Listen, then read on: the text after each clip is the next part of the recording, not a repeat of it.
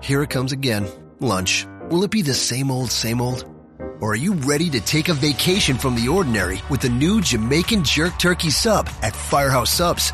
Freshly sliced smoked turkey breast, craveably sweet mustard sauce, and a hint of Caribbean seasoning. Just $5.55 for a medium.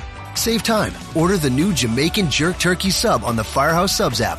Firehouse Subs. Enjoy more subs. Save more lives. Participating locations, limited time only, plus tax prices may vary for delivery. This podcast is a member of the Voices of Wrestling Podcasting Network. Visit voicesofwrestling.com to hear the rest of our great podcasts, as well as show reviews, columns, opinions, and updates across the world of wrestling. Many, many, many, Mickey, Mickey, Mickey, Fishy, Fishy!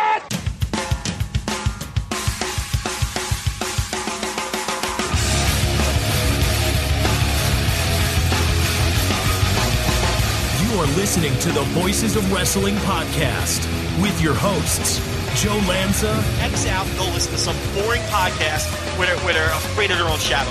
Okay? Don't listen to Joe Lanza because Joe Lanza's not changing. and Rich Kraetsch.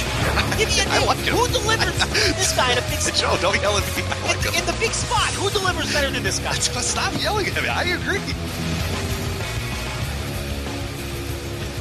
Welcome once again to the Voice Wrestling flagship podcast. I'm Rich Kraetsch alongside, as always, King of Banter, Kenta Kobashi of Sex, Reason Well Explained Man, Mr. Joe Lanza. Joe, what's going on?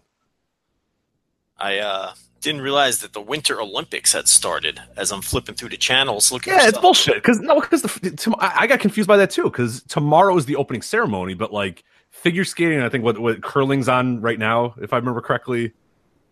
There The is some curling starts on, on yes. Friday. What the fuck? Like that, that, that just kind of Because I thought I missed the op- ceremony- well, because I thought I missed the opening ceremony, which I, I kind of like that. I like I have no need for the Olympics really, but I like the opening ceremony. I You'll, like watch, you'll like, watch the geeks do the march. with the Yeah, I'm like, oh, that's a cool country. I've never heard of that. Or like, oh, that's a where's that country at? And then you know what I mean? Like, look through and go on my Google Maps and be like, oh, that's a pretty cool looking country. or whatever. You know, like there's there's some times that come up. There's the they oiled up uh, Tongan guy last year uh, at the Summer Olympics. He was a big hit with everybody He's as there well. again. I yeah, he's he's bobsledding now, right? Mhm. Or yeah, but is it bobsled or some figure skate or whatever? So he's back. So No, not figure skating. I think he's. I think he's. No, a, I say figure. What did I? Did I say figure I not a did not mean- bobsledder either. You know what he did? He's cross country skiing. That's that's it. Yeah. So the, the the the oily Tongan will be there. I believe he'll have a shirt on this time, but I feel like he shouldn't. If he really wants to keep it up. Oily Tongan. Yes. what was he in the winter uh, Summer Olympics? Didn't he fucking Um, was throw a he? javelin or some shit? What did he do? I don't remember. I don't remember. A wrestler, judo, judo guy. I thought he was. A, I thought he was a wrestler, but I could. I could be wrong. Whatever it was. He probably stunk, right? no, he was terrible. That- Nobody cared. No, it just he was just oily and and in good shape. no one ever does well from it, those yeah. small islands. It's like it's like Jeff Cobb finishing like 38th in wrestling, you know, for Guam a million years ago or whatever it was. Well, I had at work. I had and uh, a former Olympian uh, said that she used our equipment or whatever, and I'm like, oh, that's pretty interesting. She was like a diver, and I'm like, okay, that's pretty cool. That's pretty cool. I look up, and she had been in four Olympics, and I'm like, oh, here we go. This will be awesome. And she was like, finished like 58th. You know what I mean? Like she was from Malaysia, and I'm like, yeah, I don't remember any Malaysian divers really ever being good. And it's like, you know, I could promote it, but do you really want to promote like, hey, we helped her finish like 80th and you know 2004? yeah, it's like the uh, Olympics. Like, oh, that's kind of cool. Like they just had to invite her, and she came. So. you buried the best diver in Malaysia. How I know. I, I feel sorry, and she's an elite Um, diver. You know, I mean, better diver than anyone I've ever you know dove with. As, as, as Joe, you, I know you are. You and I are both uh, expert divers, so we can definitely speak. expert divers. Yes. Well, that's the thing. See, that's the thing about the Olympics. Like, she's obvious. She's the best diver in Malaysia, but she'd probably get beat at any decent high school meet in the United States. Right. You know what I mean? Like it. That, so the Olympics, you do get. And look, that's fine. I, I understand it's a celebration of the world, and you want to get the best athletes from each of these countries. That's I, I understand that totally. But you do get some. So, look at. I mean, another one. Look at Mark Henry, world's strongest man. Didn't he finish 19th in his weight? Like, in I his weight class? got, I always got really upset as a kid when they would call him the world's strongest man. I'm like, a that's like factually incorrect. Even in the time when you could have, like, even in 1996, you could not have called him the world's strongest man. But then they kept calling him the world's. He, he got it like, like, like forever for 20 years later. Yeah. Like you don't get it in perpetuity. And it's like he didn't even get it in the first place. He wasn't ever the world's strongest man. I think he set some weird record in some weird lift or something like that. And they kind of went with that. But they ran with it. It was like 2009. And they're like, wow, world's strongest man. Like, no, in 1996, he was 19th among, you know, no, he's not the world's strongest man. At best, He was the world's 19th strongest man. right? Yes, But- twenty years ago. That's not the best pro wrestling moniker. You know, they can't have him come out and say, "And here's Mark Henry, a pretty strong guy." Yeah. he's got to, you know. So I understand why they do it, but I think I think the Tongan fella, the oily Tongan, who a lot of the women enjoyed with the shirt, wasn't that his gimmick? He was like, yeah. Oh, yeah, yeah. I, I, you know, it's you know, got me going a little bit too. He's, he's Ah, very oily, very in shape man. I mean, it was, it was, it was good my God. Rich, simmer down over there. But right. uh, you know, I I believe uh, he's doing the he's doing. I don't remember his summer event, but Yeah, I'm, I'm looking up right now. It's Pita Nicolas uh, Tafatua. I'm not even going to say it, but whatever. he uh he's doing cross country skiing. Now, what I wanted to say about that was that doesn't say much for cross country skiing, where someone who never did it before, who is an athlete in another sport, can just train for like three years because you figure he had to qualify a year ago, right? You don't qualify a week before the Olympics start. Yeah, I'm, I'm looking at the background here. In December 2016, he posted a video announcing his plans to train and compete in cross country skiing. He was uh, Oh Taekwondo. He was Taekwondo before. I knew So it was some kind of fight sport. So there- 2016, he decides, you know what, cross country skiing sounds good. So now- it took him like a year to be an Olympic caliber cross country skier. Now, good for him. I am I'm, I have nothing against this man. Okay, he's obviously ten times the athlete I'll ever be. My issue here is with the difficulty of cross country skiing if you can train for a year and qualify for the Olympics. I have lost a lot of respect for cross country skiing. For the, the don't know where hardcore cross country skiers. Well, you have to watch. You have to see what the competition's like because it, it maybe maybe it's a thing where like it, you you can you know the elite of the elite are like so much better than the others, and everybody else kind of like sucks and just acts like some random dude at your. You know what? You know what I mean? Like that. That You top, make- like the top five are fucking awesome and they're great at Yeah. it, and everybody else just kind of sucks. Well, if he finishes like 70th and he's not a real contender, and it's one of those deals where he qualified because his other qualifying pool was other people from Samoa and Tonga and all these other people who are terrible at cross country skiing. All right, well then he's just the gimmick competitor. Yeah, you know what? I don't like think he's very good at. Um, I'm looking at this. I don't think he's very good at Taekwondo either. He lost to an Iranian man, uh, 16 to one in the first round, and was eliminated. That was it. Yeah, see, that's what I'm saying. Like, so I think he just like is in enough shape and is enough of a good athlete that he can get into these things. But he's then, like- basically here's what it is, Rich. He's better than uh, he's better at everything than everyone else from Tonga. right? So it's like he's he's like he's the fucking you know what he is? He's the gym class bully in Tonga is what he is. He's just better than everyone else at every sport in fucking Tonga. So he can he can probably qualify for pretty much any Olympic activity he wanted to, and he chose cross country skiing. You know, maybe he did some Tong- research. Tongaloa. I mean, there's there's there's a, a, a number of uh, Tongans in in pro wrestling history that could should have been doing this instead of pro wrestling. Are you kidding? I think I they make know, more money on pro I- Don't do this. Yeah. You know, so like, But now I'm wondering, you know, if, if it was this easy for uh, El Pita to do this, then I don't know. I mean, what the, the, Yeah. the great lineage of Tongan wrestlers, and you know, they're all are all wasted, wasted away in this wrestling business. I mean, he lost sixteen to one in the first round. I mean, you know, guy. I, I don't. I don't know where elite uh, taekwondo people. I don't even know what. You, what do you call a guy who practices taekwondo? A Uh, taekwondo. you're asking the wrong guy. You're asking the absolute wrong person, but Like- it's not whatever you're about to say. Whatever, Whatever. you're about to say, I promise it's not what it is. whatever, wherever your top taekwondo. Are you just a taekwondo practitioner? is it one of those? I don't think. I don't think you add another. I could be wrong. Well, if, like judo guys are judokas, right? Mhm. Like, what is a taekwondo guy? What do you call him? A, I, I, a, a, ta- a taekwondoite or a uh, uh, uh, right here, uh, per Wikipedia, it says Pita, da, da, da, whatever, is a Tongan taekwondo practitioner. okay, there you go. and skier from So- Australia. So they just they just they, they skip all the weird words and all that and just say skier and and practitioner for that. So I- so what happens at the Olympics is whether it's taekwondo or you know your Malaysian diver or cross country skiing or even something like the 100 meter dash you do have the best of the best there but there's a lot of scrubs too because it's just really inclusive at the Olympics you know so um you know you end up with the shirtless Tongan guy who's Yeah, going to go out there and embarrass himself in cross country skiing I think he's just got a lot of time, or he's just kind of a, a workhorse because he has an engineering degree and he's currently working on his master's degree as well. So it's Listen, uh, per he this sounds like a hell of a and he's guy. also been a model. He's been a model since he was 18. So ladies, if you're looking for a guy who's got it all together, This is what I'm Olympian, saying. master's The- the- degree, the- the shirtless- abs. hmm Uh, the, this uh, this shirtless Tongan. I mean, you definitely introduce him to your sister. You know, like it just seems like a very well-rounded, intelligent, uh, driven man. But He's sir. I would. I, he look. He's a gimmick Olympian. But you know, aren't those the fun stories though? Do you remember Eddie Oh, the Eagle, yeah. the fucking ski jumper from England, Eddie the Eagle? Do you remember him? Or Oh that yeah, oh, yeah, yeah, yeah, yeah, of course. Yeah, He was no, I, I, terrible. it wasn't before my time, but yeah, I do remember him. Yeah, and he was he was horrible. He was the shit. You know, he's like blind was his gimmick. Like, and he, he was finishing like forty feet behind the people who were medaling. Like, it was a joke. But you know, but I bet you you don't. Do you remember who won the gold medal that year? No. oh yeah, you no, remember- hell no. You know Eddie the Eagle, yeah. You remember Eddie the Eagle though? You'll remember this fucking. Sh- you'll be talking about this shirtless Tongan on this show twenty years from now. And yes, you will be doing this show mm-hmm. twenty years from Oh, now. certainly, yeah. But you won't. You This you, you you bad or what's going on here? What, there's no fucking shot you'll be talking about that Iranian who beat him 16 to 1 or whatever dope wins the cross country skiing next week. But you'll remember this shirtless Tongan. So, in fact, I think someone should book him for pro wrestling. They should. He's, ta- he's probably great at it too. I mean, being being, I, I think he's actually from Australia, but um, but I don't know. There's some weird thing. I think his mother is Tongan descent or whatever. So that's Oh, he's, a- he's not even a he's a gimmick right. Tongan. So he's he's he's a gimmick Tongan too. That I'm now that He I'm looking this even- up. So so he found out that his mom was from there and was like, oh, that's a cool. That's like a country that I could definitely go to. I'm starting to hate for, this guy. You know why I'm starting to hate Oh, this guy? I've, I'm Overachiever. turning. He's just a, a, a, you know kind of a gimmick overachiever. I'm no. This is why I'm turning on the shirtless Tongan. He knew he couldn't qualify for these sports in Australia because Oh no. got Yeah, God no. Australia's got their shit together. You know, they've got some good athletes in Australia. He's he so he had to like cheat and use his heritage and just beat up on the fucking Ton- where- what's the what's the population of Tonga about 9,000, okay? So he he qualifies for these events in Tonga where it's easy. You know what I believe we are also of? the biggest podcast in Tonga too, which is pretty incredible. I think we are.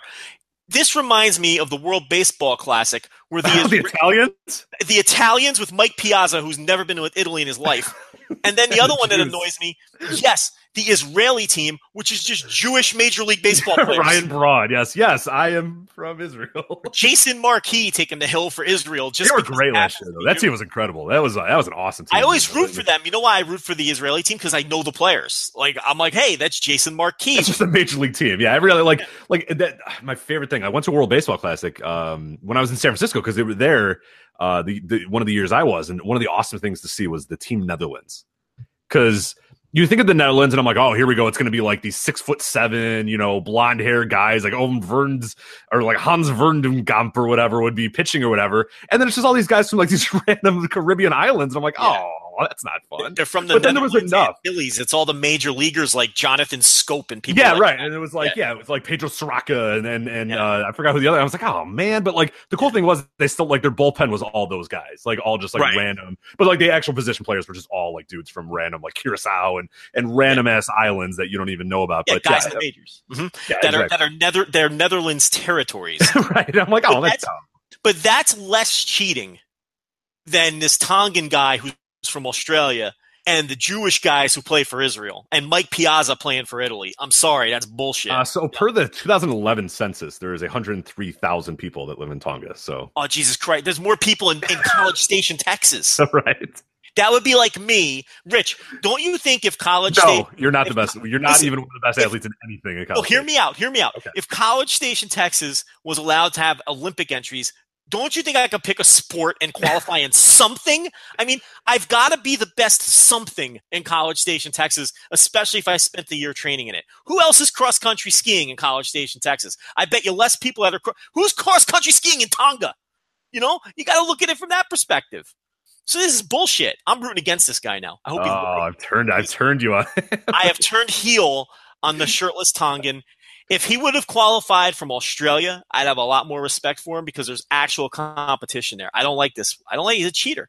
Yeah, I'm, I'm going through the list of uh, of things now. I'm trying to figure out what you could do. So, um, so this is good. Winter, I'm, like I'm gonna, keep me off the ice. That's one thing I don't want. oh, so you don't want the winter? Okay, so there's I, I, I got them here. There's not too many of them. We got alpine skiing.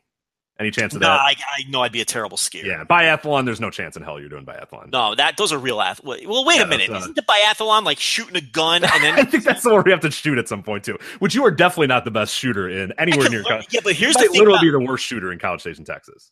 oh yeah, I, that'd be horrible because everyone does that here. Yeah. But anyone can learn to shoot a gun. I But mean, I think no, such- that's but you also have to like ski downhill and then shoot a target while you're skiing or whatever. Yeah, yeah, a lot- like, that's. Yeah, there's a I'd lot in probably there. shoot myself if I did that. That's yeah. Uh, bobsled. I feel like you might be all right at bobsled. Listen, if the Jamaicans can put a gimmick team in the bobsled, Don't you think I could find like? Don't you Yeah, think you I could find two other people. Like there could be two That's other it. really good, and then you just have to be the third wheel, which is not hard. Like you got to be the guy that sits in there and, and dies when the thing goes haywire or whatever. That's I think bad. I can drag you down here and like a sprinter on the A and M track team, and the three of us can do the bobsled. Right? I think we can qualify for. Uh, you know, the aforementioned cross country skiing that that's a possibility there. I think anyone can learn to do. I honestly think if you're just in good shape, you can you can train and be good at that. Look, look at the Tongan. I Yeah. mean, there's a good example. Uh, curling is a great one too. I think you could you could definitely.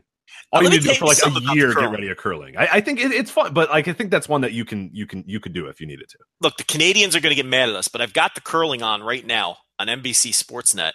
And you know why I know I could qualify for the curling if it was limited to College Station, Texas? Because they're all Because chubby you- dudes. If you look at the curlers, they look like bowlers, which yeah, means they're just chubby, like middle-aged men and You don't have to chubby be middle-aged women. Yeah, it's just yeah, it's just it's a skill. It's not an athletics. It's just a sk- it's like throwing darts or bowling. Anyone can be good. I had, at a- I a, I had a guy I used to work with that was a big curler, and like all they would do is just get drunk. They just get hammered and like go, and then like he got really good at it after like two years of playing because it's just like you know you just get drunk and, and show up. So. It'd be like if horseshoes was an Olympic event. Anyone could get good at throwing horseshoes. yeah, if that's all you do, if you just curl every day, you could you could probably figure it out eventually. Are you familiar with bocce? An oh, Italian Oh yes, lawn. yes, yes. Yeah, Very, like very- anyone could get good at bocce. You know bocce, right? Lawn darts. That's the that's another one. Like it's it's all the same shit. These, croquet, croquet. Yeah, I could I could be great at croquet if I just actually like you said, these are these are games people are good at when they're drunk. Yeah, You know, right, so right.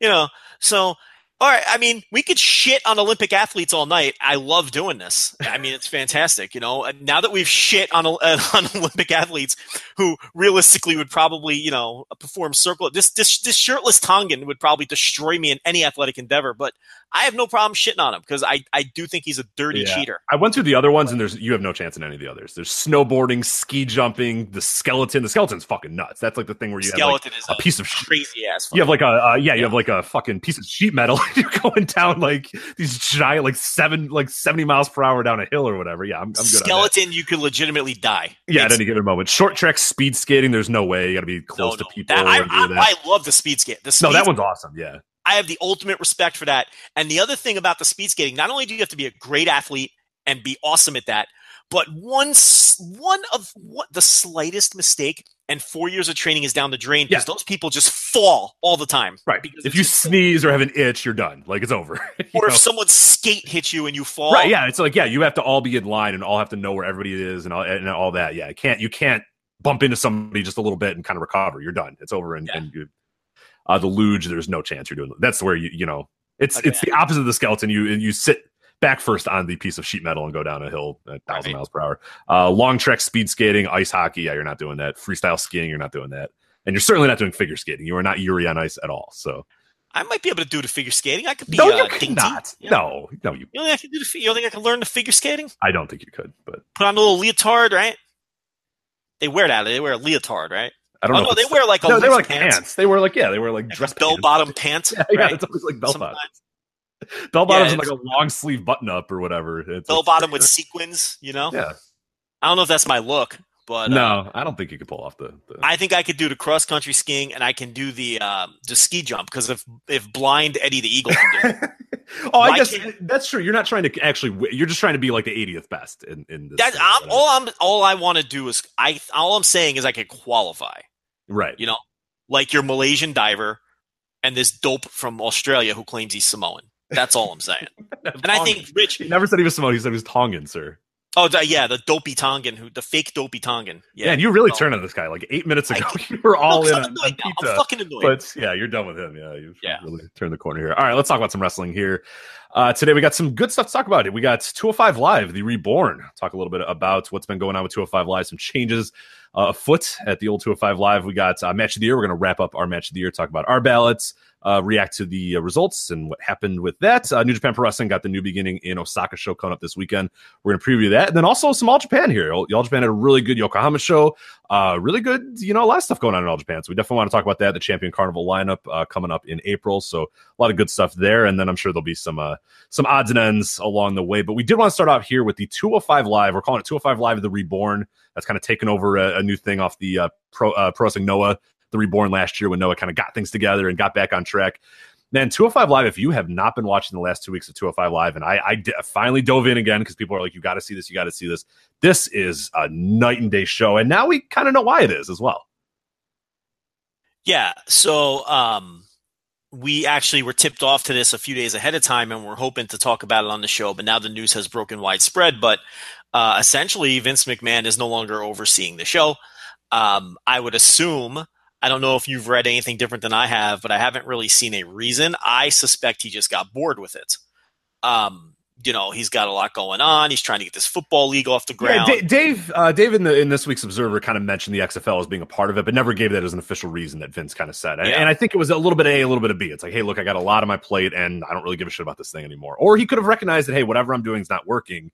Oh, I mean- please. But I we know that that you know we know the third is probably not happening. So he was either too busy or too bored, or maybe a combination of the two. I, I, Well, I we, I'm guessing the third option was not uh, that he said, ah, you know what, I'm just not the man for this job. So we've seen this pattern play out with when they brought back superstars. What year was that? 2010 or yeah, 2011? maybe? 2010, 2011, somewhere in there. whenever they brought back superstars it was it started off as a one hour show that featured one match from raw one match from smackdown and had big stars on it. And there was a lot of focus on it. And then eventually vince got bored and stopped paying attention to superstars. And away we go. Uh, main, event, 2009, sorry, 2009, April 2009, 2009 is when okay. it came back. main event same thing. They roll out main event. Uh, vince is paying close attention to it. He's got his hands on it. And then eventually he washed his hands of main event I think you're sort of seeing the same thing here. I, I think that he just, you know, he's a busy guy with a lot on his plate, and um, you know, I think he he just got bored of it. So um, that's just my speculation. At any rate, Triple H is now overseeing the show, and his fingerprints are obviously all over it.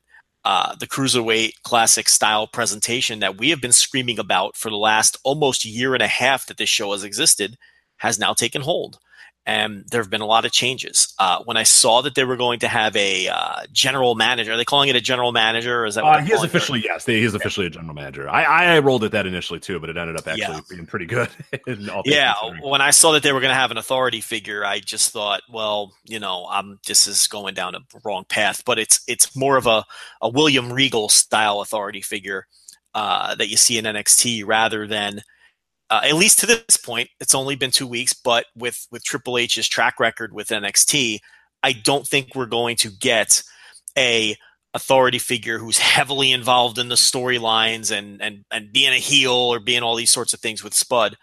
I think we're going to get a William Regal style one where they really only make their presence felt to fill in storyline holes and explain why certain things are happening. Right, like the old school, like what we what, what a lot of us grew up on with the Jack Tunney types and the uh, even later the Gorilla Monsoons or whatever. They don't really interject themselves too much. They just show up when they need to, or they show up every week and they just try to get things on track. Whereas like Kurt Angle's fucking stuff up left and right, and, and Daniel Bryan and Shane McMahon are fighting over power and all, and and trying to figure all this out. Drake Maverick or whatever, the former Rockstar Spud, and, and to a lesser extent with William Regal as well. They just kind of come, people say stuff, and they go, okay, well, here's what's going to happen because I said so. And that's it. Like, there's not a debate. People aren't beating them up. They're not in matches. They're not in storylines or whatever. It's just like, hey, that's the guy who's kind of running the show. And that's, unfortunately, for better or for worse, they've kind of taken that WWE in general has sort of, that's, that's how they tell their stories now. And I think now we're seeing that when Triple H eventually does take over, that that's just going to be a thing that he always kind of keeps up. But he does it in a way that's not grating. Like, William Regal on NXT is fine. I don't I would be fine if he wasn't there, but he doesn't take away from the show. He doesn't actively detract from the show. In fact, sometimes he enhances it. And and sometimes you need that straight laced guy to kind of say, hey, here's my word and, and here's what we're gonna do, and there we go, or whatever, which is pretty good. So like, you know, you, a lot of times you'll have arguments between talent or whatever. And in, in this case, William Regal is kind of the the the, the liaison. It's just like, all right, look, look, look, here's what we're gonna do. And that's it. And then his word is bond, and then everybody goes with that. Whereas on Raw and on SmackDown, it's always this power struggle. There's always, you know, this guy fighting with this guy. The, the general manager's favoring this group. The general manager's a heel. General manager's the babyface or whatever. William Regal's just a guy. You know, he just shows up, does what's best for the, the company or does what, what's best for the brand, and then moves on. He doesn't play sides. He doesn't play favorites. He just wants, you know, order. And that's, that's what, what, what, what Tunney was and, and what many guys were before it became, you know, sort of the thing to do to have the the general manager or the the person running the show always being the shit and always causing uh, an uproar or whatever. Yeah, even if he dislikes the heels, he's fair. even if he has to grit his teeth and be fair to a heel or whatever. Uh, you know, that's what William Regal will do. That's So a new do- noise, Joe. It's not your dog barking anymore. That's, Oh, you hear you hear a, uh, a child's. that's the domesticated Joe Lanza noise right there. No dogs, but a screaming child. Yeah, I don't I don't know what's going on down there. you heard that before I did. Clearly better father. That's can you take care of that or what? I don't know. it's not my problem. I don't have to do anything. Uh, we could just carry on with this two All right, let's do it. five Yeah. live conversation. Um, yeah, so we saw you know Spud in that role. I guess he's known as uh, what's his Drake name? Maverick. Drake Maverick. So he's got like a uh, a soap opera name, uh, soap opera slash porn name. Uh, so I I, one of the things I love is that people just um and it doesn't happen as much anymore, but it always happened back in the FCW days or whatever, where when a guy would get a new name, it was just you always had to hate the new name. You always had to say, "Oh, why isn't he this?" or "Oh, better as this." But like, and I saw people doing this with Drake Maverick. Like Drake, Ma- his name is Rockstar Spud. You know what I mean? Like Drake Maverick's Yeah. fine. It's. Rockstar there's- Spud is not a good name. No, like, Um, there's there's some names that are like like I even got that to a lesser extent with Chris Hero. Like I like Chris Hero because Yeah. I was used to it, but I got when they were like, let's call him something that's not Chris Hero. But I was definitely but one of the people in 2011 that was like, oh, come on, how do you call him something else? Like, Yeah, but I mean, Kassius Ohno is a terrible name too. no, I It's know. Like, it, it here's the wasn't like it was better, but it was like Chris Hero's not a great name either. Especially Here's the thing about the names, though. If you get used to any name, Dolph Ziggler has been Dolph Ziggler yeah, is my It- end game example. There was a man named Dolph Ziggler who has wrestled there for a decade plus now. you know, I mean, there are some names that stink, but eventually you get used to any name. It's but but I don't think Drake Maverick is a good name. It's it's it's a cheesy name, but you'll get used to it. I mean, if you got used to Rockstar Spud, you know, the only reason we didn't think Rockstar Spud was a weird name is because that's what we've been calling them for ten years. Exactly right. It's you're gonna get used to it, you know. Um, you know, people were chanting Spud when they brought him out, which was a bit surprising. I mean, you know, it's it's you know, TNA during the Rockstar Spud era was doing, you know, not even close. Well, was he there at the tail end of the 2.1 million era? I don't know. I don't remember. I forgot when Um, he came in. Um, But you know, yeah, it doesn't. I, I don't remember when he came in exactly. but yeah, so he's he's calls it down the middle, and he is a cruiserweight wrestler. Uh, at some point, um, I suppose he can get involved as a wrestler. Uh, but from what we were told, um, they were the company was pretty stunned at how tiny he was. So maybe they think he's even too small for those purposes. Um, so who knows? But he's he look the first two weeks he's doing a great job. He's he's he we know he's a great talker. His promos have been excellent. Um, he gets his point across. He's he's he's good at that role, you know, and that is a role where I agree. If you have a good person in that role, I think the role is a net positive. If you have an average person or a shitty person in that role, I rather just have a non-identified behind the scenes figure that's never identified. You know what I mean? I rather just have the announcers say the championship committee has deemed. You know, I'd rather yeah, I'm fine with that. Yeah, and I- I've always argued with people too, because everybody and there's people, there's a whole generation of people that I totally understand that that came up with that has to be a thing. That there has to be somebody running the show, and it's like no, there there, there doesn't. Doesn't It just can happen. Yeah, things can just matches could just be made. But but I get it now. There, I mean, we are in. Uh, God, the Mr. McMahon character is is you know 1990 late 97 really you know mid 97 or whatever and and before that even you have uh you, you know Roddy Piper as the commissioner and Gorilla Monsoon and even like the guy I mentioned earlier Jack Tunney or whatever. So it's really been since like basically 1991 that there's always been somebody. And even in the Nitro days you had JJ Dillon or that was running the show and then it became Flair and and all those you know random things. But you have to go I mean you really have to go back 97 for the character to be a really over the top one and then 1991 for there to always just be that person there that could sort of set the rules when it was needed but pretty much since 1997 98 it's been like every night that guy has to make the matches and do everything. Yeah, it, not not just make the matches and make decisions, but a constant presence on the show. right and be involved in everything. Be involved in almost every story as well and and we, play we you know we can remember wrestling before that but a lot of people like you're saying do not even have that frame of reference which is kind of a shame. Um but yeah but no i have no problem with spud slash drake maverick. He's doing a good job um you know it's also they kind of press the reset button so you know with with the with the the show with, in limbo for a couple of weeks there it, it, it seems like it, it might be good to have someone in this role to sort of bring law and order back to things and and and set the new direction and that new direction is you know with Triple H as the showrunner, so to speak, is uh, is a more cruiserweight classic style presentation, which is what we have been screaming about. And shockingly, Rich, shockingly, The show has been fucking awesome for two Right. weeks. It's been Okay. awesome, yeah, and that's Yeah. that's been a, th- a theme with the show as well. Is that anytime Vince McMahon gets away from something, and, we, we've said it from the Yes. day one. And again, like this is our opinion. I'm not saying I'm not saying that you don't have to like Vince McMahon things and he's ruining your childhood and all, that, and then your childhood's been ruined. And I'm saying your child, whatever. I'm just saying our opinion as far as this show has been is that the second Vince McMahon touches something, it becomes worse. And when he lets his hands away from it or he goes away from something, it's almost always better. And this is yet another example of that. NXT is a running example of that. He doesn't have barely a, a, a- any part of that, and it's consistently fantastic. We're seeing it from 205 Live. Yeah. We saw what the 205 Live under Vince was, and now we're seeing the last two weeks under you know Triple H. And you'd Yeah. be, I think you'd be actually an absolute lunatic to choose the old 205 Live over what we're getting right now. Oh, An nobody absolute would. lunatic. I mean, nuts. Yeah, and I mean, I haven't checked the network top tens yet. I'm going to give it a. Yeah, I don't know if it's going to be successful. I mean, I don't know, No, but don't know that. But, all I know is that I'm enjoying it more, and the target audience that they were trying to go at for the show is all enjoying it way more. We could just see it Yeah. from from our mentions. We could see it from from traffic and all that sort of stuff. That the, the target audience that's supposed to be watching this show is loving the new direction. Whether or not that reflects in, in ratings, we'll see. Well, here's well here well here's why, and I know we've talked about this, but here's why. I, I don't know if I necessarily agree with your target audience um, uh, thing, and I'm, I'm going to attack it from this perspective.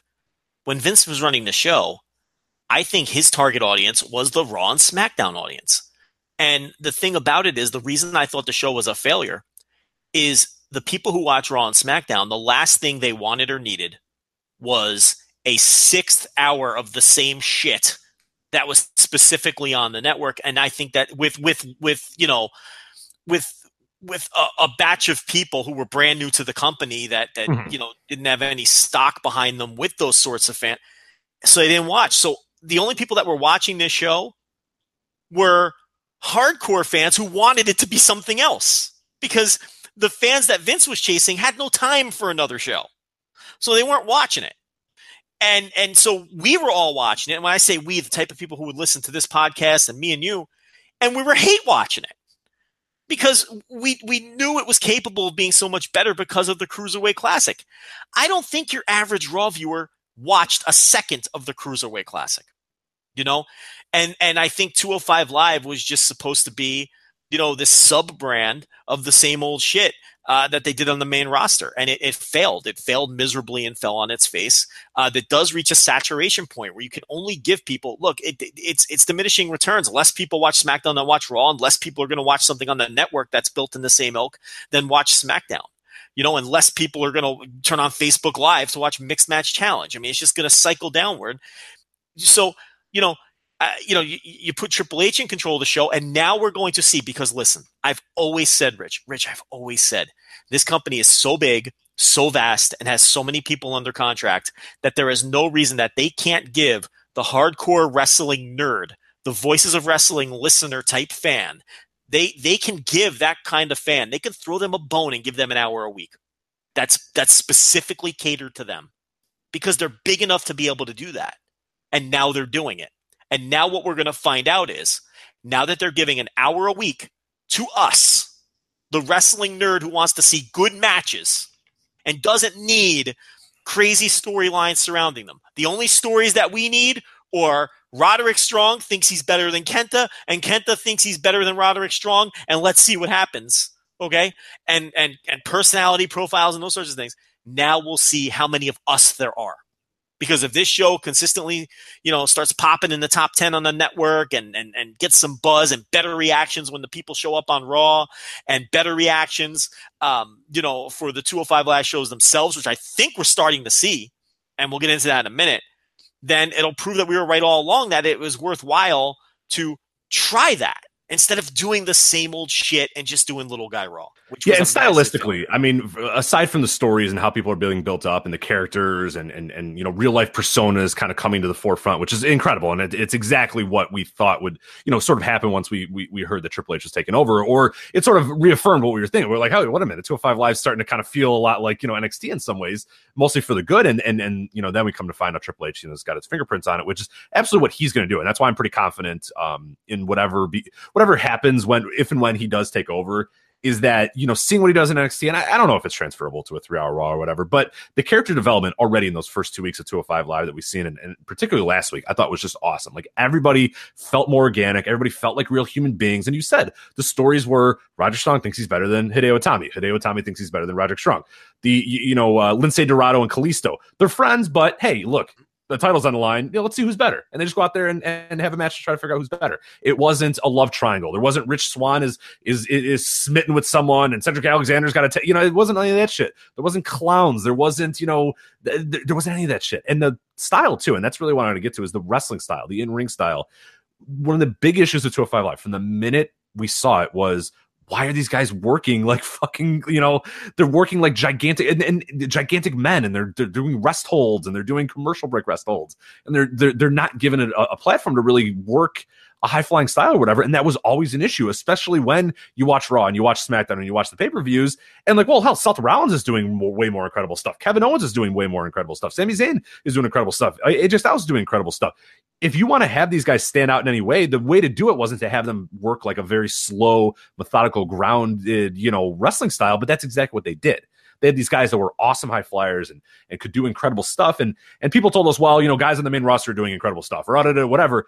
Bullshit. Watch watch last week's 205 live the things that Lince Dorado and Kalisto were doing are leaps and bounds better than what what your your run of the mill Seth Rollins and all that sort of stuff is doing. Yes, there was like the botch, there was little things here and there, but those guys are still incredible. There's a reason it's, why it's not, a Ricochet stood out on the Indies. When it's not about the it's not just about the moves though. It's about the style of the work and the style of the matches. The last, yeah, exactly right. The last two weeks on 205 Live, they're going out there and having the cruiserweight classic style matches, which are which let's face it, they're indie style matches they're indie style main events is what they're going out there and doing.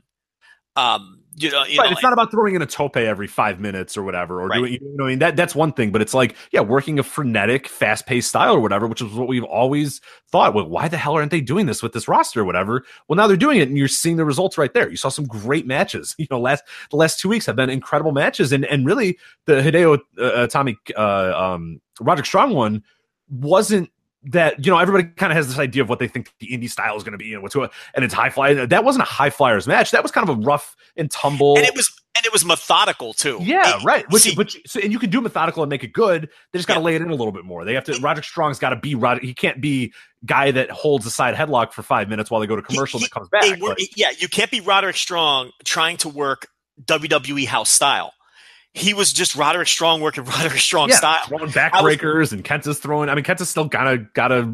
You know, he's still. The, it's the structures of the match. Right, I was right. watching that Roderick Strong Hideo Itami match, and I was thinking to myself, this feels like they're having a match in Ring of Honor in 2007. Mm-hmm. Is what it felt like to me, as opposed to these cruiser these 205 live matches. I've never felt that way once they started the TV show. I felt like I was watching a junior version of Raw at all times and um, you know it, it was it, it, was so refreshing. And then you know the other match, and they've only had two matches on each show, which is fine because the matches have time to breathe.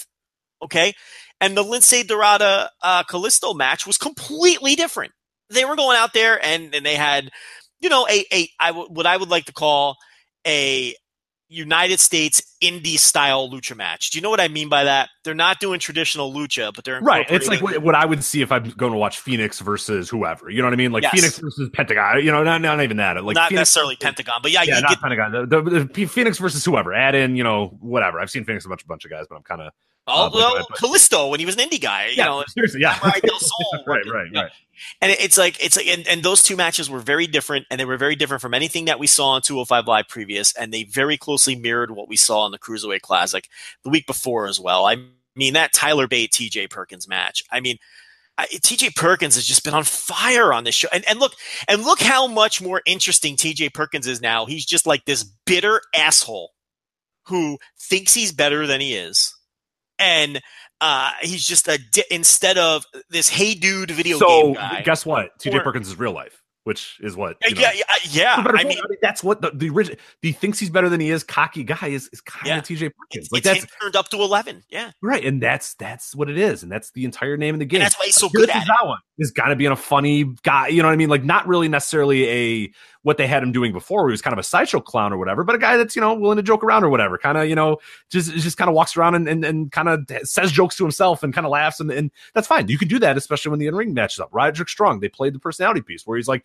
"Hey, I came from a rough childhood and wrestling's my outlet." Boom, the end. Okay, there you Yeah. go. Like you made me And care you know about what I thought was interesting? And you know what was interesting about that match is when it started, the crowd wasn't really into it because they didn't know who Strong was. And they worked this methodical match, which was probably the wrong style of match to work in front of a tired crowd who didn't know who one of the guys were. But by the end of that match, they're chanting, This is awesome. Mhm. You know, it reminded me of the Cedric Alexander Mustafa Ali match a couple weeks ago during the Limbo Week when they let those two guys just go out and have a match. And the the, the crowd and that tired ass crowd was going bonkers by the end of that match. It just goes. This is what I'm saying. You're starting to see these SmackDown, these tired SmackDown crowds react to good action. These guys are winning them over in the ring. You know, so that's why I say wait a couple weeks. You know, I love what they're doing with Cedric Alexander and Mustafa Ali. They're just buds.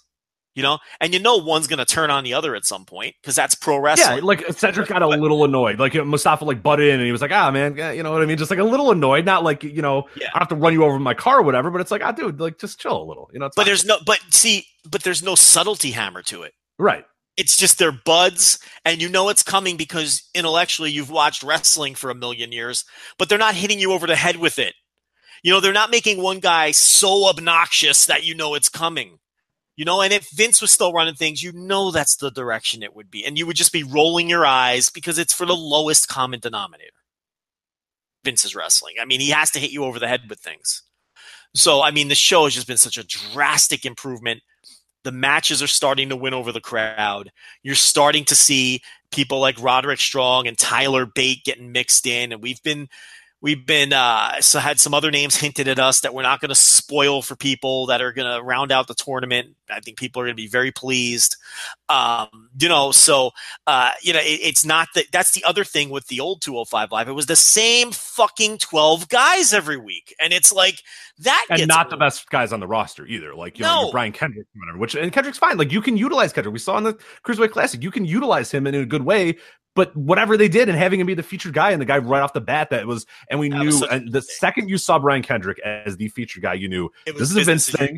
He knows who Yep. he knows who Kendrick is, so he's obviously going to prefer him over any of these other geeks that he has no idea who they are. And that you knew that the second Brian Kendrick was in front, front and center, that it was going to be a disaster, and it was a disaster from day one. People try to convince themselves, "Oh, this week was good," or "Oh, hey, you know, two five live was awesome this week. Maybe it'll be good next week," and it never was. you know what I mean? Like people really, people really wanted to like it. They really did. I, I, people gave it a lot of patience, and there'd be those weeks where, "Oh no, Rich, you got to watch this week," and it was like, I have no investment in the characters. I have no investment in the development even if it was a good week, why why bother? You know what I mean? Why even bother watching the week if there's nothing to be invested in? I cannot wait for next week's show because I want to see how the tournament goes. And and tournaments are a great way to do it as well. And that's something that, that you know they've sort of let their guard down a little bit WWE because for so long they never did the tournaments. They ever and ne- Vince hated them for whatever reason. They're starting to let their guard down a little bit. What we're seeing though is that Triple H loves them, and He does. He there's loves. a reason why because they're great stories. They're yes. super easy. Lince Dorado and Kalisto are friends. They happen to be in a tournament. Well, whatever. You know what I mean? Like, well, bygones be bygones. You know, guys want to win, and it always gives everybody a motivation. I want to get to that next step, which is the next round of the tournament. I want to get that title. It's always there's always an eye on the prize. There's always You got, you got. TJP saying, "I won the first one. I'm winning this one," and he's Right. so, and he's so desperate he holds the tights to beat Tyler Bate. You know, and Right. it, it's that character over, and and yeah, it, it's such an easy storytelling device because you you don't have to reinvent. Brian Kendrick, this it. is my life. If I lose this tournament, I might never wrestle again. yeah. mhm. I have to win this tournament for my, well, you know, for and my how, career. how much better was that than the two five live and he's dressing up like a clown? right. Well, It's it- just- it's, it's- it's, goofy shit. Now, things I hope to see and think we'll see. I want Jack Gallagher out of the street clothes. I don't want him out of the fucking street clothes and wrestling in fucking dress shoes. I just utterly ridiculous. Uh, I think we're going to see less of Ariya Daivari. Uh, you know, uh, rich guy Ariya Daivari, which wasn't working. Um, I assure you, he is not one of my guys. He has me blocked from uh, for talking shit about him. D- d- remember, Oh, he meant bitches and he has money. Okay. do you remember at one point there was Ariya Daivari had wrestled more television matches than We anybody did. else. We did a bit about a year, or not even maybe nah, not a year ago, obviously because the show. But yeah, Maybe a few six mo- months into it or whatever. yeah, we, we And did a. he uh, had wrestled more television matches than anyone else in the cruiserweight division. Ari, the worst guy, literally the worst guy. You know, because Vince and his fascination with pushing. Car- Here's the thing about pushing. well, I think the other thing too is he knew who he was because he knew his his brother. Maybe he thought he was his brother.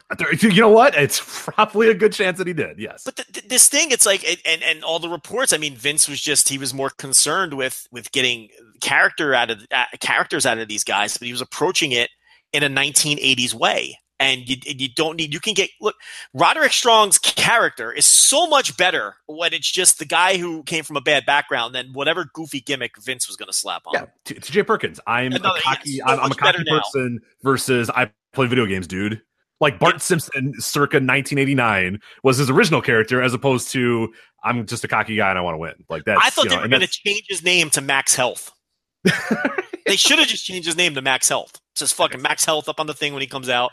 I mean, it just you know. So, Oh god, Vin- I, I can't imagine Vince pitching that. It's like I Nintendo and the Mario. I- and you play like because that's does he even know what Mario is? I, I'd be honest. I honestly don't know. If, I know he knows what Nintendo is, and he calls Vince absolutely 100 percent calls all video games Nintendo.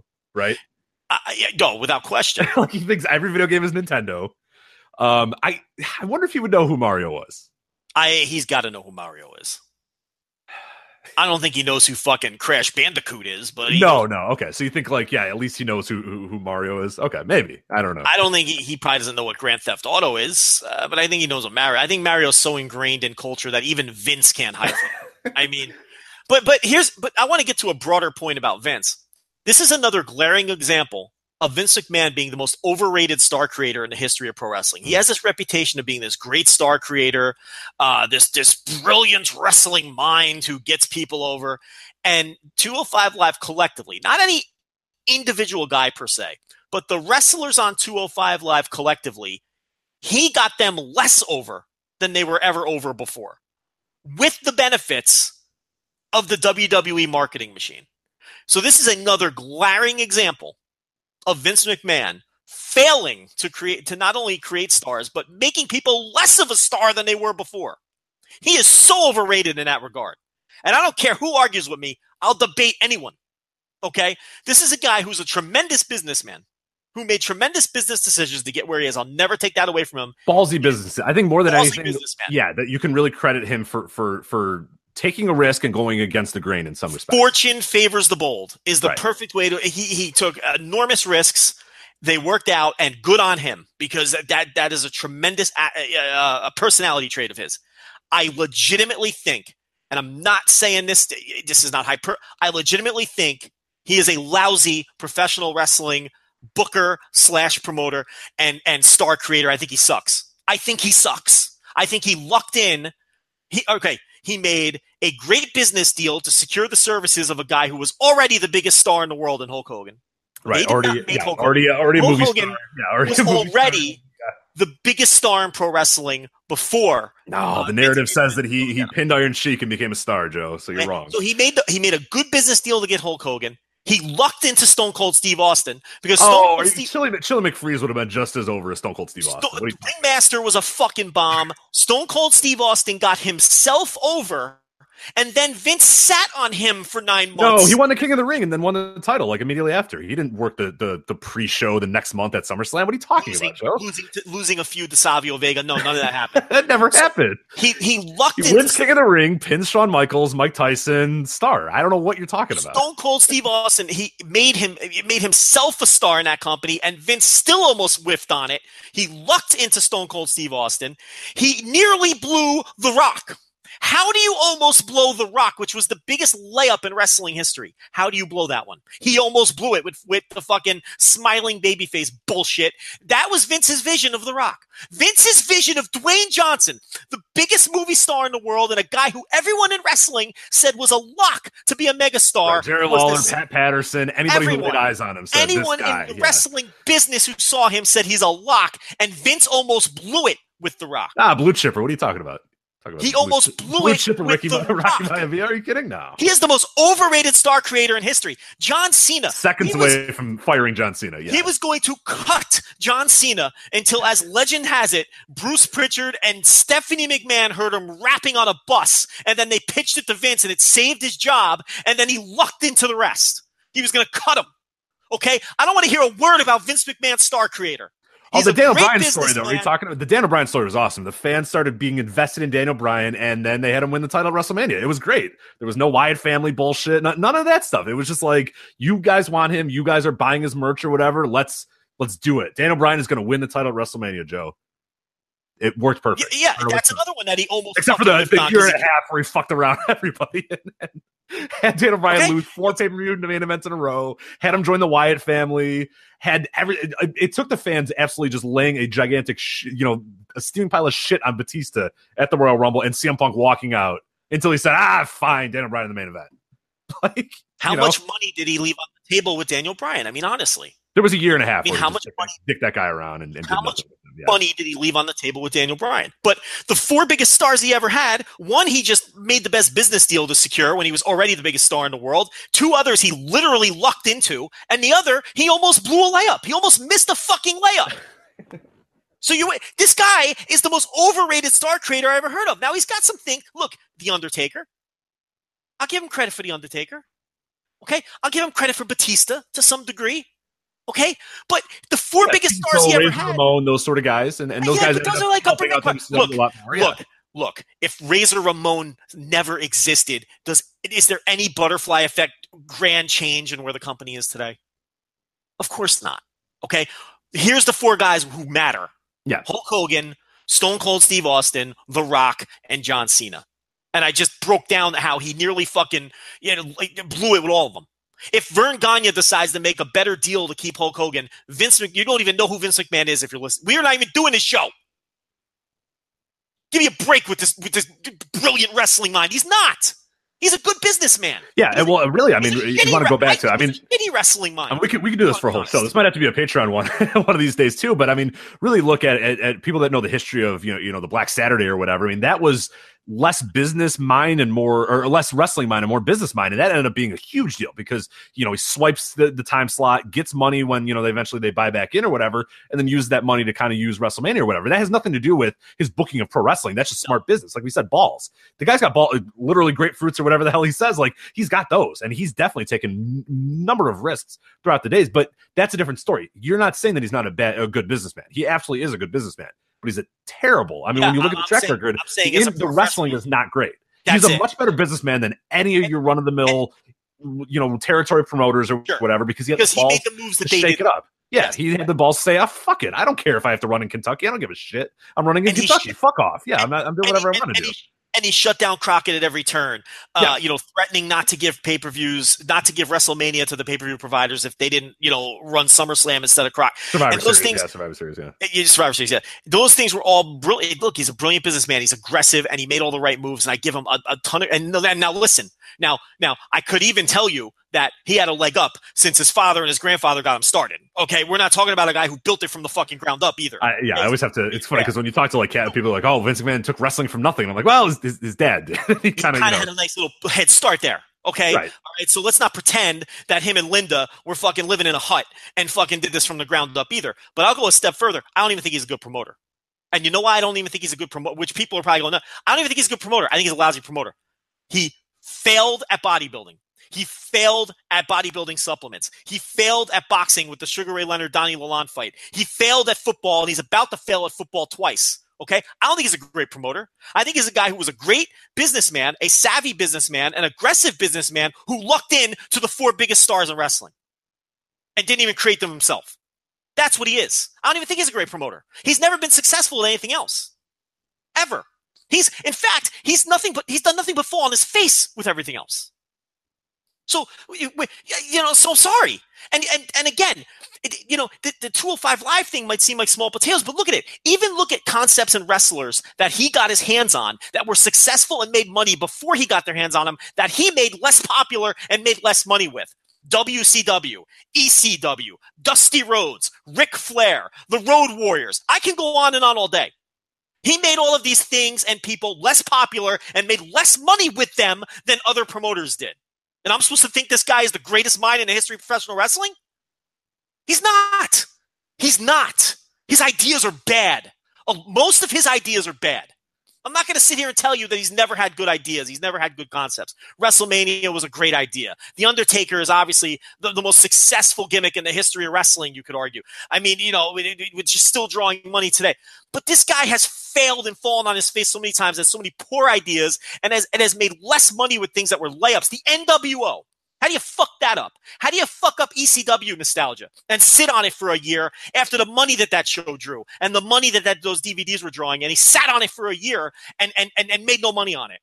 I mean, how do you do that? How do you not make yeah. money with WCW? how do you how do you book the invasion? Yeah, how do you book the invasion and have Stephanie and Shane? be, how do you, know, you the, blow? The how do you blow the easiest wrestling storyline in the history of professional wrestling and pop one pay per view rating with it? Yeah. One. How? How do you do that? By being a shit promoter. That's how. By being an extremely overrated wrestling mind. That's how. The guy's overrated, Rich. And and with 205 Live is another. It's a small example, but it's another example of taking things that and making them less popular than they were before. Okay, you give you know you give a, a decent indie promoter that roster, that roster, and see what they can draw with them. Okay, it, it, it, he made them less popular by giving them his characters, by getting the character out of them, and he made them less popular, less marketable. They got worse crowd reactions as we went along. it's you know the guy's overrated. He's overrated. I'm sick and tired of it. I'm sick and tired of people calling him this great wrestling mind and this, this star creator and this brilliant promoter. He's not. He's an aggressive businessman. And I'll give him credit for that all day long. But he's not good at this. If you really look at the facts, he's just not. Uh, real quick, here's what was in the Observer about the 205 Live, just because I think it's pretty interesting to talk about um, kind of as we wrap up. Uh, as you know, before the idea of a 205 Live GM uh, who would be portrayed not as a gimmick, but as a guy with credibility who's uh, who in storyline uh, who would be there only to give the people the best match quality possible and make fair decisions, was a Levesque idea or Paul Levesque idea that dates back several months. So Triple H had that idea months ago to, to, to kind of have this GM that was a straight and narrow guy to kind of get things, you know, under control or whatever. And now we saw, you know, he obviously did that very quickly. Uh, Vincent had that mentality for the show and felt the problem was not enough personality development and storyline, and that came before having great matches between the last two weeks. The Dan Bryan speech last week and the Drake Maverick speech this week, it's clear that the company is looking now at ditching the comedy and the skits and trying to go back to the cruiserweight classic type presentation. So Here's just kind of a nice wrap up. So if you haven't seen yeah. it, that's exactly the wrap. I, no comedy, no skits, no bullshit. Every promo that they did was cool too. I, I I love it so much. The promos weren't the we're backstage. We don't think the camera's there. It was Roderick Strong talking into a camera as they show clips of his childhood or whatever, uh, Akira Tozawa on his phone doing kind of the selfie promos or whatever, which I, you know, whatever. Like some people don't like those. I don't mind them because again, it's not that weird contrived thing. It's like you, you, it's just a guy sending in a, a, video of him thinking about the next match or whatever. You know what I mean? Like that's fine. Like I don't mind those at all. That's way better than the we're in a locker room and we don't know this cameras here as we discuss, you know, our, our secret top secret plans in front of a locker or whatever, or the you know drone asking terrible questions and we answer them in terrible ways and then she stares off uh, to the screen for 15 seconds while we we fade to black or whatever. I, will I'll take a selfie promo over that, regardless of how it looks or whatever. But then you had you know Kalisto cutting a promo in the car or whatever, Akira Tozawa on his you know his, his selfie, and then T.J. Perkins looking into the camera. It was no skits, none of, it was all organic things of guys just you know talking to the audience or talking to, to to whoever and it was not this dumb skits thing or whatever so we already saw that in, in, in two weeks we saw a complete overhaul of how any backstage segment was was ran no comedy everybody was just straight and narrow of, of of here's what we are, you know, here's what I do, here's my motivation, here's why I want to win. Boom, end match done. And that's all it is. It's all it has to be. It's not hard. Yeah.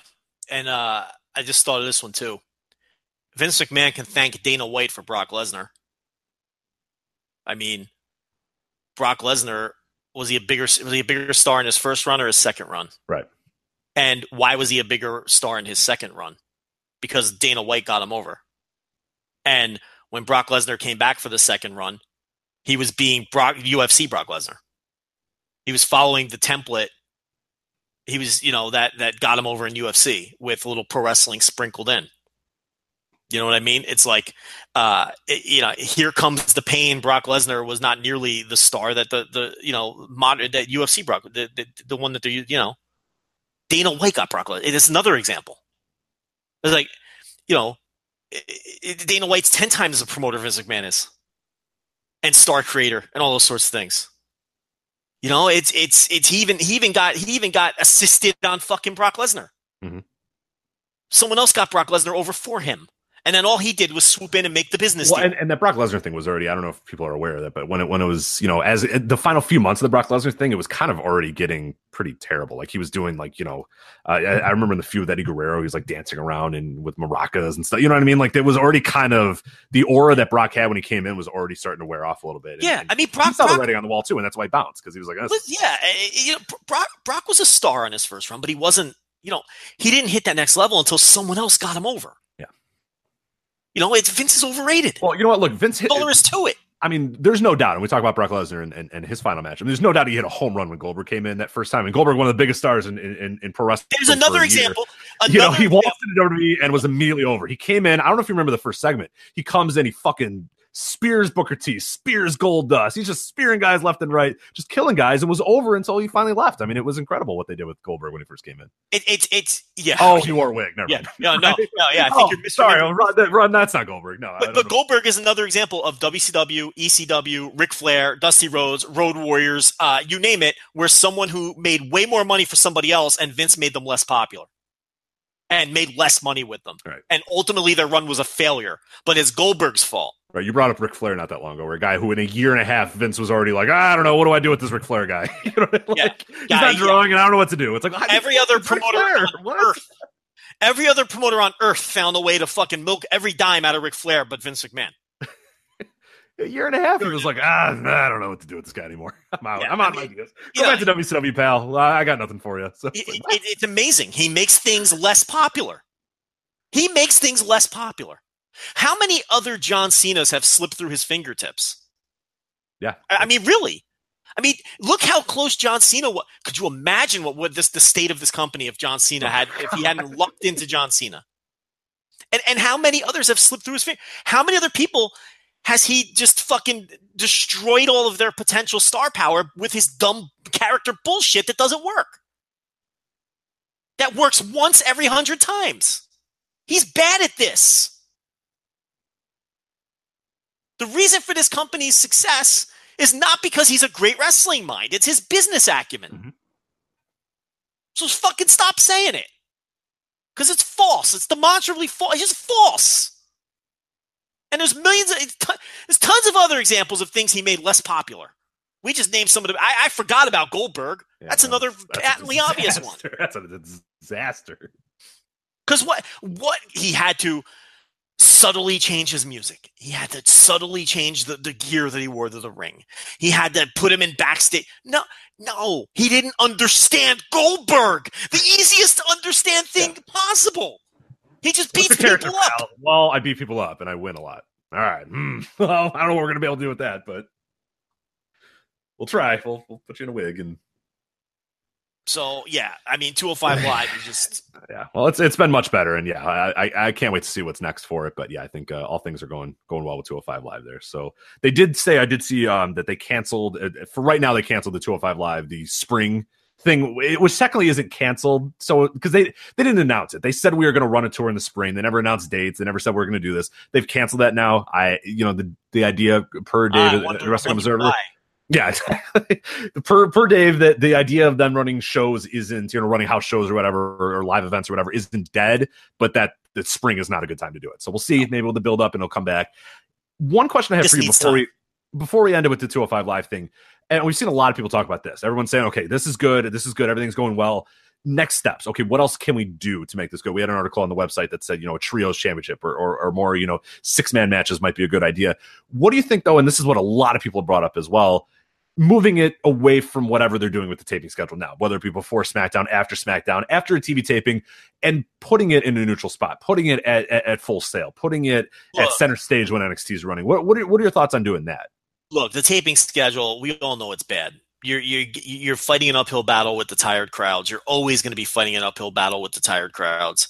Uh, it would be better if they can tape it somewhere else. Full Sail would obviously be optimum. I mean, that would be perfect. Um, but you know, I don't, I don't. But here, the other, the thing I'm more concerned with than that is presumably these guys are still going to be on Raw, right? It's still a Raw sub brand. I guess, yeah, I, I So, suppose. so yeah. how are they going to be presented under Vince's, you know, um authority on Raw? I mean, is he still going to soul? I mean, is is Triple H going to produce those segments? I mean, that's kind of the weird thing because Raw is Vince's baby. We all know that. Um, he, you know, he's going to be have his iron fist around that show until he dies. I think we all accept that. Um, is he going to relinquish 20 minutes of his show every week for a 20 minute wrestling match? I can't see it. So I think they either are going to remove the 205 live guys from Raw entirely, or you're still going to see you're going to see like two different versions of two. You're going to see them doing goofy, Right, which is on gonna be really weird. Yeah, you're gonna have Roderick Strong. You know what? I, what you know, and I'm just throwing a name out. I mean, I don't know. He's he's on Raw, or whatever, but like you know, he's gonna be doing this character here, or uh, T.J. Perkins is a great example. He's gonna be doing this character here, and then he's gonna go to Raw and be video game.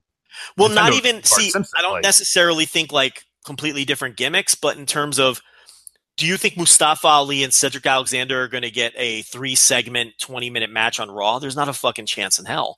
But if that's what two oh see, so what do you? So when they go to Raw, are they going to be five minute matches finishing with roll ups? I mean, are they going to be? You know, it, it's weird to me because you can't do what they're doing on 205 Live now on Raw. I don't see Vince allowing that.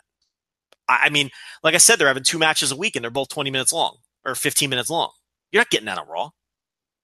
You know, unless, unless they're going to be uh, storyline heavy the way he likes it. You know, I mean, so I, I I'm interested to see how they handle 205 live on Raw moving forward. Look, I said from day one, and I know I'm not unique in this opinion.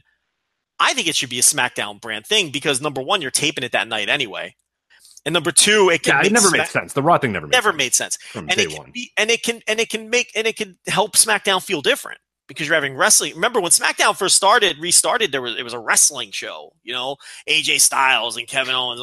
And, and, oh, Road Dogg has done a number on that. So he has, but I mean, it, it should be a it should be a SmackDown sub brand, and Raw is you know the fucking sports entertainment show, and that's fine. Look, I'm a big fan of all of their shows being different, and I don't mind a sports entertainment show. If I don't like it, I don't have to watch it, you know. But it's like it, it, it, 205 Live just doesn't feel like a fit on Raw anymore with this style. You know, it feels more like eh, you know. So at minimum, I think they should move it, and especially with Daniel Bryan sort of making all these announcements, just move the shit over the SmackDown.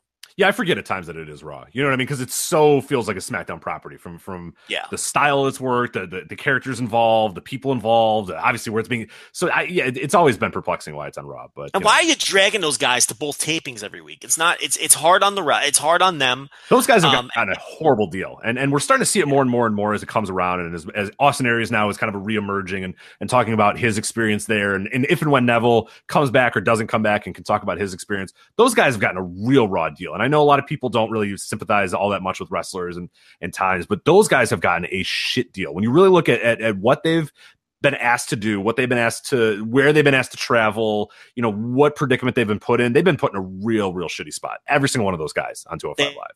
They have shitty contracts. Um, none of them get to work house shows unless you're the champion or the challenger. Mhm. Um, you can count on one hand the guys that are left on the brand that got to work house shows. Uh, Tozawa, Rich Swann, if you want to count him, since I presume he's coming back, since the charges were pretty much cleared. Um, you know, uh, who else did Neville work programs with? That's it, because he, his next program was with Enzo, and that's you know he's gone. Neville's gone. Austin Aries is gone. So I mean, you look at it, and the only guys currently on the the only guy currently on the brand who got to work the road extensively was Tozawa. If you don't want to count Swann, I mean, unless I'm forgetting someone. So I mean, you know, you you look at that. So yeah, that's why I thought a trios title would be a good idea uh, because I think first of all the style lends itself to trios matches, right? And it would also make the brand feel different because it would be the only brand with a trios title. And a good point that Cubs fan made, uh, I saw him make the point first. I've seen others make it since. Is then you're getting six guys on the road and giving them a chance to make some money, as opposed to just having two guys on the road at a time Right. Mhm. which I thought was a good idea too. But I don't know if you want to have, unless you're going to expand the roster, a singles champion and trios champions. Now you have four champions and 12 guys on the roster. I mean, if you're going to have a 20 man roster, it makes more sense. Uh, but you don't want to have it where it feels like everybody has a title. Uh, I guess, but I, I, you know, I don't think the trios title is the worst idea. I do think it would help differentiate things. I would, I would add the trios title personally. I would expand the roster. You got a million guys in NXT that you're never using. This company has over almost 200 wrestlers on the contract. You have the bodies. There's no reason you can't keep it fresh and keep new faces on that show. I would expand the roster. I'd put a trios title on it, and I would move it to SmackDown to kind of answer your question about the taping schedule yeah. and all that. I mean, that's what I would do. You know, yeah, and that makes most economical sense too for these guys. Don't have them t- go to both shows. I mean, that's the thing. I, let, I think a lot of people forget and don't really realize that these guys have to travel to both shows for for like for what reason? Monday I mean, and Tuesday. I, it, and on top of that, yeah, they have it's, it's ridiculous. A lot of them came in on developmental deals or 205 or mm-hmm. fucking two hundred oh five deals. Um, they they only got from from what I understand partial payment on the video game. The guys that got into the video game, not all of them did. The ones that did are, are not even getting a full share of the video game, which is ridiculous. And then you had Neville and Austin Aries bumped from the WrestleMania DVD, which is a big big moneymaker for these guys. And the reason that one of the primary reasons that Neville walked. You know, you know, he works hard all year. He gets over. He gets on the WrestleMania show or whatever, and they bump him from the DVD. I mean, you really can't find room on the DVD for a 12 minute match. I mean, how much extraneous bullshit did they have on that DVD where you can't give these guys a? Oh, last year's WrestleMania. What extraneous bullshit? Last year's WrestleMania. What are you talking about, Joe? Last year's it's a tight, solid show of all great content. So these guys just bullshit on last year's WrestleMania. No, there's guys like, and you had a lot of guys too, like a Neville or whatever, who who came in under a normal deal and then was sort of shunned over to this 205 That's live thing, which is like, hey, I was making like more money doing this thing. Can I like go back and do this thing? No, no, no. You're a 205 live guy now. It's like, well, no, I don't. I don't want to. Like, this is terrible. Yeah, you know, and, and all they do with this thing is all they've done is opened up their fucking cheeks and taken a giant shit on all these guys from day one. And they, it's and they and they've done you know, it's been and Vince with his horrible vision because he's terrible at wrestling has done nothing to get them over. He's gotten them less over. So that's why these guys keep leaving. Guys like Austin Aries and Neville who have some professional pride and and and you know have have been stars in other places and, and are frustrated because they're fucking walking. And I can't blame them. So this is all positive, and this can only be good. And for all the shit that Triple H takes, yes, we know he has a massive ego, and yes, as a as a wrestling performer, I could just fucking just. Oh I yeah, I mean we, are we're, we're night and day with him. Yeah, the second okay. he gets involved in something, it's it's usually bullshit. Like when he gets involved in the ring with something, he's got yeah, this oversized. I, you know, I started the, uh, you know, I won the uh, the Monday Night Wars attitude about everything, which is just yeah, you can throw that. in the And I've never had it. Even the one good year. What's the one good year everybody raves about with him? Two thousand. Uh, two thousand. Uh, two thousand. I think. Two thousand. Even two that I have no use for him. I never liked the fucking guy, and I never will. When it comes to, to being a performer, he bores the shit out. I assure you, it was not 2004. I assure you, it was yeah, I don't know. Yeah. But that you know, if, a horrible Triple H year you know, but but as a guy running a show here, I, look, he does a nice job. Yeah, exactly. NXT's good. It's because Vince has no fucking hands on it. Vince has no hands on this. It's going to be good. Cruiserweight Classic at minimum, was great. At minimum, we're going to get a show that we all love. At minimum, because Vince isn't involved in it.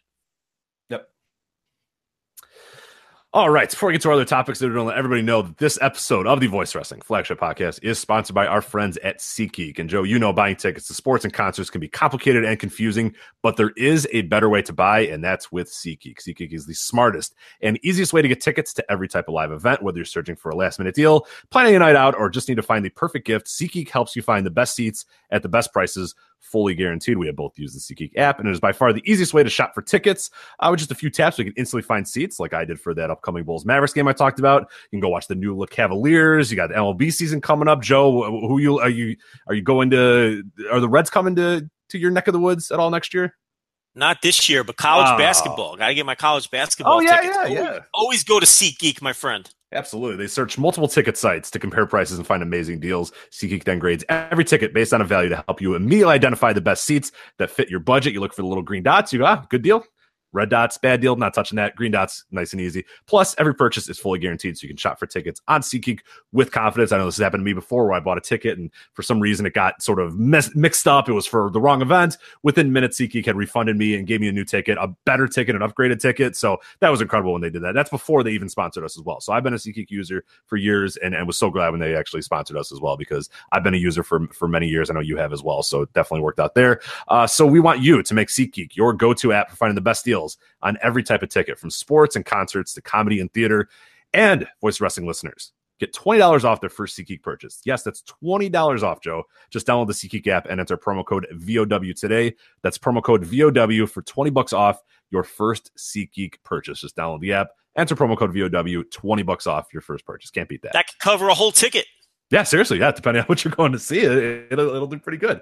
Unfortunately, the Bulls. Uh, maybe in a few years, I can I can get some Bulls tickets for twenty bucks or whatever. But uh, definitely baseball season. White Sox. I know uh, twenty bucks can cover uh, plenty of White Sox tickets, so that'll be a, a great deal for those people. But uh, yeah, I'm, I'm, pretty excited about that. I use SeatGeek a lot in the MLB season as well because that's it's so good for like you're you're sort of on the move or whatever. I'm driving home from work or whatever. It's a nice day the nurse is off. I'm like, you know, we're going to the damn White Sox game. I want to go outside and, and drink and, and soak into the sun or whatever a little bit. So yeah, I always uh, I'll pop in the SeatGeek app, check out uh, baseball tickets, and, and it works pretty well. It works on the road too. I've used it in San Francisco. Uh, I plan on using it. I'm going to San Diego in April. I'm planning on using it for that too. It's great for on the road, great for that sort of stuff. Promo code VOW, 20 bucks off your first SeatGeek purchase. All right, uh, you want to preview this new beginning show coming up uh, this weekend? I think uh, we would be uh, remiss if we did not, sir. there we go. All right, so we'll start off. Uh, we'll go to main event, kind of work our way down uh, with this one. As far uh, you know, obviously we had the new, the new beginning in, in Sapporo shows. We had the two uh, new beginning in Sapporo shows. This one is just one show in Osaka, kind of loaded up as well. When we kind of preview it, you'll you'll you'll obviously take notice of that. But there's not two shows you have to watch. All of it is compact into one, and I'm looking forward to the show a lot. I think there's a lot of really cool stuff on the show. Uh, the main event, what's your, course, What's your big? Oh, before you get to the main event, what's your overview thought on the show as a whole? Um, I actually like it I don't know. It's it's up there as as far. I, it, it's hard to say until we see what what happens all in all. But like, I'm a guy who loves my singles matches. You know that. I I love a New Japan singles match. This one's got what one two. It's got six singles matches. Like, how can I not love it? You know, and and, and every five, match yeah, has five something. or six. Yeah, six singles. Matches. Every match has something. Every match. I mean, I think there's more singles matches on this. I mean, I, is, is, there more singles matches on this than Wrestle Kingdom? Is that possible? If I do the math, yeah, I, I, I have to look. There is. Yeah, there's six on this one. And, That's uh, nuts. But uh, there's only three tags, and I think the point you were about to make was um, every match on this show, with the exception of two, are matches that have storyline consequence and mean something.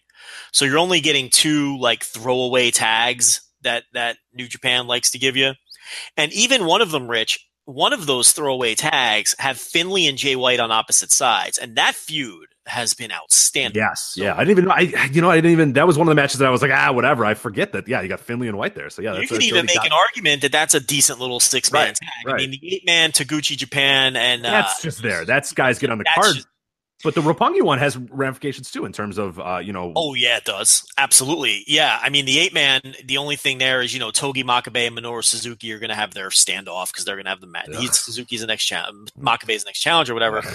but yeah, I mean you know yeah, absolutely that Roppongi three K match. We'll talk about it in a second. Kato Bushi, I'm salivating for Kato Bushi. They built it up so awesome. Yoshihashi Tetsuya Naito. They built that yeah. match up so well. Like and and on, and their singles matches, which you know because New Japan keeps them rare, you get excited for them. You know, so uh, yeah, absolutely. So what do you want to do? You want to start with, and also uh, we should mention quickly, uh, this show sold out a long time ago. So yes. there's really nothing to break down business wise. Uh, it sold out. So, and with a lineup like this, it's getting boring now to talk New Japan business. Well, yeah, you know, sold out. Yeah, the Sapporo shows didn't, but I think that they did better than we thought they were going to do, and and it turned out that they were a business success because mm-hmm. you know, like we talked about, doing back to back nights, you you, you sold ten thousand tickets instead of five thousand. Um, but yeah, so they loaded up this one and they sold it out. Um, I, I, I will say that, it, eh, look, even though you know we're talking, you know, you, okay, you have a Naito singles match, but it is fourth from the top. You do have, uh, you know, a never open weight match in the semi main event slot, but I still think it's pretty impressive that they're able to sell out with Sanada as a challenger. Um, I don't think Hiroki Goto Evil is a huge money match. I don't think Yoshihashi versus Naito is a huge money match. I think Hiromu is very popular and he's challenging for the junior title, but I don't consider that like a huge. These are all good support matches. I will say that, but I don't see a strong secondary drawing match here. Do you? Um, yeah, Goto Evil's not quite. We've seen in the history of Goto that Goto's never quite been at that level. So yeah, I, I, guess what you're saying there isn't really that supporting second draw. It's more of a everybody else kind of collectively being that second draw, if that makes sense. Yeah, in other words, it's more of okay, this is a really good top to bottom show. Is kind of right. Yeah, like no, I know there's not that second great match, but like look at these other matches that are pretty fun to watch or whatever. I think that's and more Sanada's a yeah, and Sanada's a first time challenger and not a super strong. He's the least pushed guy in his group, with the exception of Bushi it's pretty impressive that this sold out. I mean, I, I don't know. I you know Osaka, nice size building.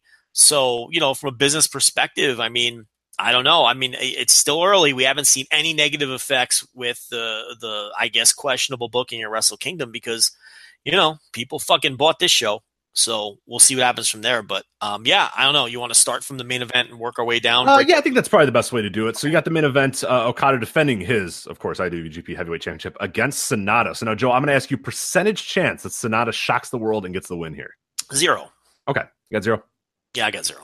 I don't think I, it, I don't think it quite works either. I know people are trying to, and, and, that's fair. Like I like, and that's something that we mentioned about New Japan is that it, it's fun in that sense where you can really try to convince yourself and yeah. and it sort of it, it kind of works you know what i mean? Like it's it's you know we're we're a month away or a month out from you know okada really shocking a lot of people and beating naito or whatever. We're you know a few years out from okada shocking the world and winning the title. They're they're not you know they're not against doing these sort of shocking things and it always sort of in business sense might be shocking at the time and then really kind of work out in the long run and this is one that again you can sort of convince yourself, hey, look, if they wanted to do it again, this is a great opportunity. But I'm with you. I, I just see no, I, I, see no chance of doing it. It's just, it, it's kind of weird. The optics haven't built up quite yet either. Uh, it's just, it'd be too wonky for it to happen. I mean, am I going to go zero percent? Probably not. But I'd go one percent. As in, like, I think it has really no chance. But I want to cover my bases a little bit so that if it comes back, I can say, "Hey, Joe, I told you it wasn't zero percent." You know, but really, it's oh, yeah, effectively, effectively. I mean, come on, there's no fucking. I mean, it, it, it, I'd be stunned if it happened. Here's the thing with Sanada, It's like you know, I I see him as a guy with you know top level star potential, and I always saw him as sort of just laying in the weeds and being the quiet member of Lij, and um, you know they could flip the switch on him. Uh, you know, when they feel like going full bore with him, and I always thought the best idea would be to have him turn on Naito or have Naito turn on him uh, to do that. But th- what I'm seeing with Sanada is maybe he doesn't have personality. And maybe that's why they do push him as the quiet member of the group. And if he doesn't have personality, and it's not if it's not that he's holding himself back and it's that he just doesn't have a personality, then he's not going to be a top guy. It doesn't matter how good his look is. It doesn't matter how good his work is. It doesn't matter, um, you know, how much they want. I mean, he if you know he if he if he's not showing charisma, and I'm not seeing that from him. Um, and believe me, and you know, I was all aboard the Sanada is going to be a top guy train. Right. Um, in due time, just give it time, give it time. I thought 2019 would be his year where they would really go hard with him, and it still might be. Um, but yeah, I I I think this is a huge match for Sanada. I think he needs to have a great performance here. Um, he needs to have one of those performances we talk about where a guy gets over to a new level in defeat. You know, um, we talk about those all the time. That's what needs to happen here. He he doesn't need to go in there and have a four star match and lose and oh, Okada moves on. No, this has to be the best performance of his life, and he needs to get over on a new level in defeat. If he doesn't get over on another level here, I think that's a bad sign. It doesn't mean he's never going to be a star, um, but it does mean that I think the, the company may lose a little bit of confidence in that and fans might lose a little confidence. I, I, this it, what I'm trying to get at here is this is a big this is a big match for Sanada. This is a big match, and he needs a big performance. So uh, I don't know where you stand on that. I don't know where you stand on everything I just said in terms of I don't know if if if because uh, I've kind of lost it a little bit with him. Yeah, I, I, I lost it as well, but I've sort of regained it in the past few weeks because I, I like the promo. I, I like what he's kind of been doing in the build, and I like the idea that he's sort of this quiet guy or whatever. But as you said, it's it's all about that that that switch flipping. He cannot always be the quiet, calm, collective, you know, always at a baseline of five type guy or whatever. You know, that's what he's been, and, and that's fine, and it's really kind of worked. But if you ever want to get into that next level, he's gonna have to, you know, it's gonna have to get a little bit more aggressive. And Yeah. and, and and the build has been fine because I like the idea of him being like, all right, you want me to talk? Well, here I talked. I'll see you in Osaka. Like really quickly, a little quick to the point or whatever. But there, But does that getting more of concern you? It Do does, yeah. Because I like way? it. Well, I like it in the build, and I I do wonder, hey, why does it take so long for him to even speak? And when he does speak, it's just that. I'm gonna reserve judgment until we see if they ever turn the, the you know if they kind of rev it up a little bit. If they never do, and if if after this match it's still like ah, okay, I was just kind of or, or Sanada was just kind of at a five, and and you know they haven't cu- you know talk a little bit more, and it's always just at this you know sort of baseline middling level, then yeah, then I'm going to be a little concerned, and I am a little concerned now, but I, I'm reserving judgment. I I, I want to think that there's something more there with him because I always have, and I've always been a fan, like as you said, and and. Uh, But it, it there there is yeah there's a little oddness there that it's like you know why do you decide to portray him as the guy who never talks and never shows any personality like that's to me that kind And of some- yeah I don't like that that's kind of you know weird when Some No, that- guys can get over that way. I, I right you know, I don't think he hasn't. I don't see any indication that he's going to get over as a huge star under this current incarnation. Um, here's the other thing. He he's going to have to. Here's the other thing too. He's had some good matches in New Japan. The, the Tanahashi G1 match a couple years ago come stands out. Yeah. Some tag matches with Yoshihashi and Ishii come to mind. But really, he he- what he look. He's in there with arguably the greatest wrestler in the world, who's on one of the hottest runs ever. So to me, he needs to have his definitive, oh my God, that was the best Sanada match in history. Do you know what I mean when I say that? Like, this has to be the one. You know, even the last time he was in a big, you know, you, you look at like, okay, the Wrestle One debut show where he main evented against Kai, you know, they went out there and this was the two guys that the company was going to decide to build around one or the other and maybe long term build around both. And they went out there and had a good match. But Rich, it was like a three and a half star match. You know what I mean? It's like neither of those guys grabbed that match by the throat and had a fucking killer match. That sh- they- should have went out there and had a killer match of the year match in the first show of the promotion in the first main event of the promotion. These two young stars that they want to build around. That could have changed the fortunes of Wrestle One if they went out there and had this match of the year caliber fucking kick ass match. They're two guys that know each other well. They came up together. They went out there and had a good match. That wasn't good enough, you know? And look at where their career trajectories have taken them since. Neither guy has gotten anywhere near the potential that a lot of people thought they had. You know, maybe they're just that. Maybe they're more Go Shiozaki than Kazuchika Okada. Right. You know? Mhm. And I wouldn't, and, and to be quite honest, I wouldn't put either one of those guys on Go, and even Go Shiozaki's level. But you know the point I'm making here. Go Shiozaki's never going to be a megastar. And maybe these guys never will either. right like a Nakajima type where it's just like you know you it just be, didn't work. yeah, Yeah. it's like it- you're you're you're budging up against that top top top star level but you just never quite get there there's something missing there and it's like you know and, and i really think you know w- with, with some years of perspective we can look back at that kai sanada match as really that may have been some uh, uh, an important turning point for both guys i mean that was their opportunity all eyes were on that show this new promotion this man and they, they went out there and had a good match that that that you know that situation called for a great match. And you know, I'm not saying people can just snap their fingers and have a great match for me, but these guys just aren't capable of that. yeah So- that was that was an opportunity to set the stage for what this this company was going to be and it was just Yeah. and it, it unfortunately set the stage that this company was just going to be like okay like you know average And- and- at and- times and- and good at both guys good average yeah it's like Kai has gotten opportunities. He got opportunities to be the ace of Wrestle One, and he failed. You know, he he he had to reinvent himself in DDT, and that was goofy. And now he's in All Japan, and we'll talk about him later. Sanada tried to go to America and reinvent himself. He tried to catch on in America, and it didn't work out. He didn't get that WWE invite. He didn't really make a huge impact on the. He didn't even make a huge impact on the American indie scene. You know, he went to. I'm not going to hold anything against him in Impact because you know you can't. You know, but it's like, so this is his chance.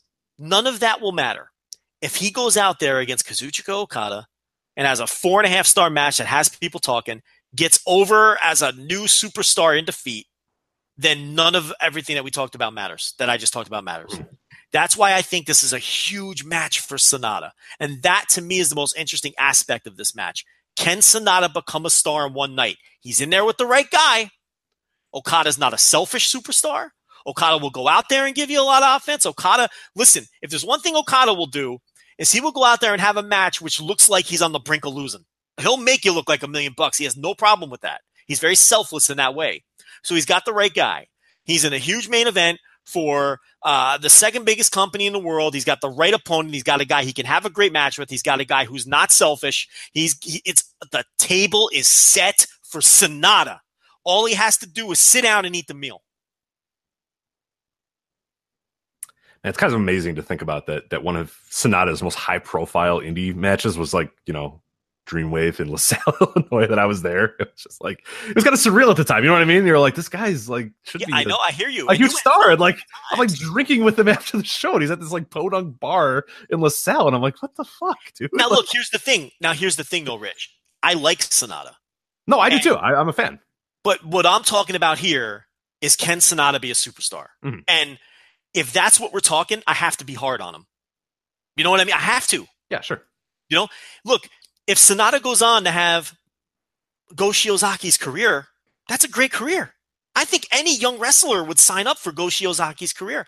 I think any dojo wrestler in Japan would sign up for Hiroki Goto's career, right? I think anybody would. Those are great careers. Hiroki Goto makes a lot of money. He's an upper mid carder in New Japan. He's a great wrestler. He has a good career. You know, it's like, but if Sanada's going this this match, I think can can determine whether Sanada can be one of could be that guy, or even a level below that, or you know, or can he be a superstar? And that's what I, I want to see him Yeah. grab this match by the throat. Yeah, I was going to say, that's grab the bull by the horns. Any any term you want to use, he hasn't done that in his career yet, and this is a great opportunity for him to do that. I mean, there's been numerous opportunities for him to do it, but now this is probably the best one for him to really just be like, no, this is my fucking, I'm going to be a star, and and here's why, and and take notice right now, and he hasn't done that yet. So, uh, move on here. We got the Never Openweight Championship. We got Hiroki Goto versus Evil. Uh, the build of this hasn't. I don't know. I haven't been as invested in this, and I'm kind of. I, I think the match is going to be solid. I'm pretty interested in it, but this might be my least anticipated of all the singles matches. And is that weird? I don't know if that, that should be, but yeah, I'm just not. I don't know. think it's weird. I think it's weird only because I think this match is gonna fucking rock. no, I think it's match gonna rock too, awesome. but it's just like I, I the stories of the others I think have been a little bit better. I, that's that makes sense. That's I don't think there's much story to this other than Evil wants this dude's title, and I think. Did you watch the uh, tag team title match at Korakuen yet? Uh, yes, yeah, I saw that. So Evil got the pin on Goto. Mhm. I thought that was the obvious result. I mean, obviously Okada's not going to take a fall, and I didn't think Okada and Goto were going to win the titles. So the only finish was Evil pinning Goto to plant the seed for Evil winning the Never title back. Sure, right. Um, so you know they did plant seeds there. That's really other than Chaos versus Lij. That's really yeah, I mean the elimination, I guess, had a, the elimination match had a little bit That's of wrinkles true. here and there, Yeah, but not much. I mean, again, it wasn't like hit you. Oh, over you head. watched the elimination match? Of course, you every Did year. you did you enjoy the Yes. elimination? I know you hate Yes. them. I know you hate them, but this I thought it was good. I enjoyed the elimination. No, yeah, A all- fun, all- right? all joking aside, even though that's kind of the thing, is is is I hate WWE elimination matches. I do not. The New Japan ones are awesome. I love the wrinkle of the over the top rope or pinfall. I think that adds Yeah. so much dynamic to it. And what, what- cool, we'll talk about the next match we preview. I thought it was so well done, the elimination style with the the, the build to that next match, and, and we'll, we'll get to that when we get to it. I don't want to. I don't want to spoil it right now, but uh, blow your load here. Pretty lewd phrase, right? yeah, I was gonna say, geez. Whoa. Did you know? Let me tell you the quick story. Oh, please, please do. After after how however this story started, I, I cannot wait to hear what's next. It's about blowing loads. Oh, Listen, okay, okay, that's what I assumed. So there we go. Okay, when I was in like third grade, I didn't. I don't didn't. think we need the story. Do we need the story? okay like my my my loud obnoxious italian uncles used to use the phrase when we were watching sports they used to say ah they shot their load right or they blew their load all that Mhm. kind of thing and as a kid i didn't know what it meant so you know i remember in school i said it to my teacher when I was in, Oh yeah, that's grade. yeah. I was that- like, yeah. we were talking about something. I was like, ah, you know, he blew his load. and my teacher took me aside. I was like, Joe, you really shouldn't say that, you know? And um, and I didn't. He didn't explain, but he just kind of said, try not to say that. And then, uh, but see, as a kid, I always thought like shot your load or blew your load referred to a gun, like you're you're shooting your load, like the load you put. But then, you know, obviously, I realized it was about your cock. Hmm. But anyway, that's my little story about blowing. yeah, no, and it was it was like a good. It's like a good sports metaphor too. Like that's your They uncle use a lot. using in sports. Like yeah, the that's team what they got meant. up, Yeah. The team, you know, ran out to a 20 point lead or whatever, and then blew it in the fourth quarter because they got their energy was sapped or whatever because they, you know, stuff like that. Or you know, the football team got up 20 to, to 10, and then you know, fourth Yeah. quarter came and they were exhausted. And they, they, yeah, they blew their load too early, or they, you know, they blew, Yeah, it's- it's- or like the Yankees got off to a fucking hot start, and, and then in June they fell apart. You know, they Yeah, their right, load, right. You know, Yeah. that's how my loud, obnoxious uncles would say it in sports terminology, and I, so I never thought it was like a, a, a like a vile thing, like a Oh, and how would you? You're, you're in third grade. You know, yeah, you know, little did that teacher know that you'd become, you know, the most lewd man in the world, Joe Lanza. So That's right. I mean, I wasn't banging girls in the woods yet. You know, I, I was a little young for that. You know, that fucking Russian girl that lived in the cul-de-sac there. I took her in the woods a few times, but that wasn't until a few years later. You know, I was probably eighth, Woods. ninth grade by then. You know, yeah, in the woods. That was my spot, man. a Listen, Russian girl. in the You can woods. judge me all you want. Lord, yeah. Plenty of people. Uh, pl- I don't remember her name. Let's just call her Svetlana. How the? Ivanka. Oh, right. Yeah, Svetlana. Let's go with Svetlana. The SV. I like Svetlana, that. okay. Svetlana. Yeah. But yeah. that's the thing. She's probably like, hot. If her name's Svetlana, she's probably like. She was well, hot. now she's not. Here's but the thing with that's- here's the thing with Svetlana. She had blonde hair. And mm-hmm. she had Well, big old- she had- thank you, Joe. She had she had big old titties, right? But the thing about Yeah, thank you. Svetlana, Yes, that's kind is- of yeah. Go ahead. she was hot for like an eighth or ninth grader, right? Like she was developed ahead of her. You know what I mean? Like you, you get that. Well, that's I was gonna I was gonna say this without like you know without painting a broad brush here and, and, trying to be you know too rude to everybody, but in my history and in my uh, you know background, those girls like the kind of the Eastern European, Russian or whatever, Yeah. they always like develop like way sooner, so they're like They do. they look like they're 18 when they're like 12 or whatever. And it's like, what the fuck? Like, that's really Yeah. weird. Like, because I remember growing up with like girls in my high school, and it's like, how are, are you sure you're not like 22? Because like you say you're 17, but eh, I don't, you don't look 17 or whatever. But then when they're like 35, they look like they're 60. Like it, it, it goes fast. Like it, it, it rapidly changes. But go on, carry on with your. Here's the pro- Svetlana here was the problem with Svetlana though, even though she was well developed, like you say. Okay, because she was like an off the boat Russian. Her fashion and her style was like eight years behind. Oh like no, it often uh, yeah. is.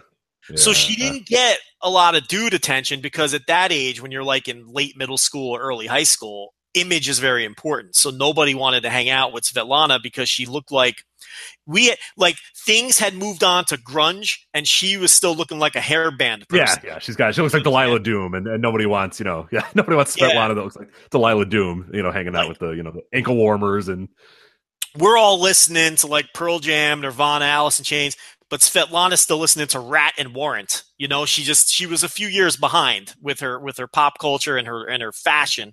But listen, Joe Lanza, as an enterprising young horny boy, I took advantage of that. I'm like, look, no one else is talking to her. She's hot. Okay, she's hot. I'm going to talk to Svetlana. I'm going to break through that accent and I'm going to take her in the woods and do what kids do. You know what I mean? So I don't. I I never had sex with Svetlana. I was a little young for that. You know. oh, I thought you. Okay, thank God. I was wondering. No, what we did some things. woods. Did oh, okay, that's fine. That's You know, fine. I that's- felt her boobies. You know, like stuff in the like woods, that. and I'm like, oh, come on, Joe, you can do better. Nah, nah. I, yeah, I Get a, get a Red Roof Inn, you lazy bum. Come on. Nah, this is like eighth grade, so I did some Okay, yeah, bra yeah. booby grabbing, you know, maybe a little kissing, some probably horrible kissing. You know, she might have touched my dingus a little, you know, stuff like that. So, you know, well, you know, yeah, yeah, you know, it's, but Yes. I- you know, I don't think I, you know, we never really. Yeah, I mean, there might have been some nudity, but there was no blowing of loads. Is the point? okay, yeah. Um, so what do we got here? So Goto Evil. Do you, do you think there's a chance for a title change here? For uh, um. he is half of the Mm. tag champs. You got to keep that under. Yeah, no, and that's and that's the big reason why I don't think I I, I don't like the idea of them being double champions right now. I, I like the idea of Goto. I, I think Goto is a never champ's a good idea for right now. I think he I I, I hope he holds it because I, I like him and I, I would like him to have kind of a, a relatively decent run. And and it seems like through all the promos and everything he's done after he beat Suzuki that this is something that's going to be long term. I don't know, like I'm not saying it's going to be years or whatever, but it seems like something. If you, it, it seems really disingenuous, very Goto like if you have him just lose right away. But I I, I just still I don't think it's it's going to happen. I think he's going to hold on to this for a little while. Where did a young Rich have his first uh, over the bra booby grabbing? Were you a Woods guy, or were Uh, you? a- you know, I don't think we had enough good woods by me. Um, did you did you did you get into their room? Well, we had it. We used to-? No, see, that was always bad. That was because everybody was always like, you know what I mean? Like you, you, you watch TV and you hear, and everyone's always like, "Oh, my parents are out of town," and my parents never left anywhere. Like, whose parents go out of town? My parents were always fucking home. Like, all these, who, uh, can you imagine? I've never had a scenario where my parents are like, "All right, we're leaving for the weekend. Bye." Like, what? I gotta agree. I mean, like, who are you friends with? Ferris Bueller? Who's yeah, doing like, that? Like, who's none of my friends had the same thing. It wasn't like my friends were like, "Oh, dude, my parents are gone for the weekend. Let's all come over and have like a drink." I'm like, no, all of our parents are always there. They're never gone. Like, are you kidding? So yeah, it's like, guy, you're 13. Why are your parents gone? You know, it doesn't make like, sense. Like, your parents hate you that much, they're like, yeah, we're gonna go to Mexico. Fuck off, you know. See ya. Like they would take me. Like they wouldn't like not take me. They'd be like, well, you want to come to Mexico? And I'd be like, well, yeah, of course. I, you know, or they, no, my parents never went to Mexico, but they were like, hey, do you want to go to Milwaukee? I'm like, oh fuck yeah, I want to go to Milwaukee and watch the Milwaukee Bucks play. You know, the Toronto Raptors. Of course, I'm gonna go do that. So, you it's like, a- so let's see. You weren't a Woods guy. no, You weren't uh getting the girl's room when her parents go to Mexico guy. Oh, you were a back of the bus guy, weren't you? not the back of the bus. More, um, well, how young are we talking here? Because Your I'll be first, honest. your first like over the bra booby grabbing stuff like that, necking, Um, making out, maybe some heavy Oh, you know what? There, there was a girl whose parents were always gone. That, that, you know, I forget about. Yeah, old, uh, old Kit. Yeah, that. Oh, her- Kit, tell me about Kit. I know that's that's enough about. She's got two kids now, so.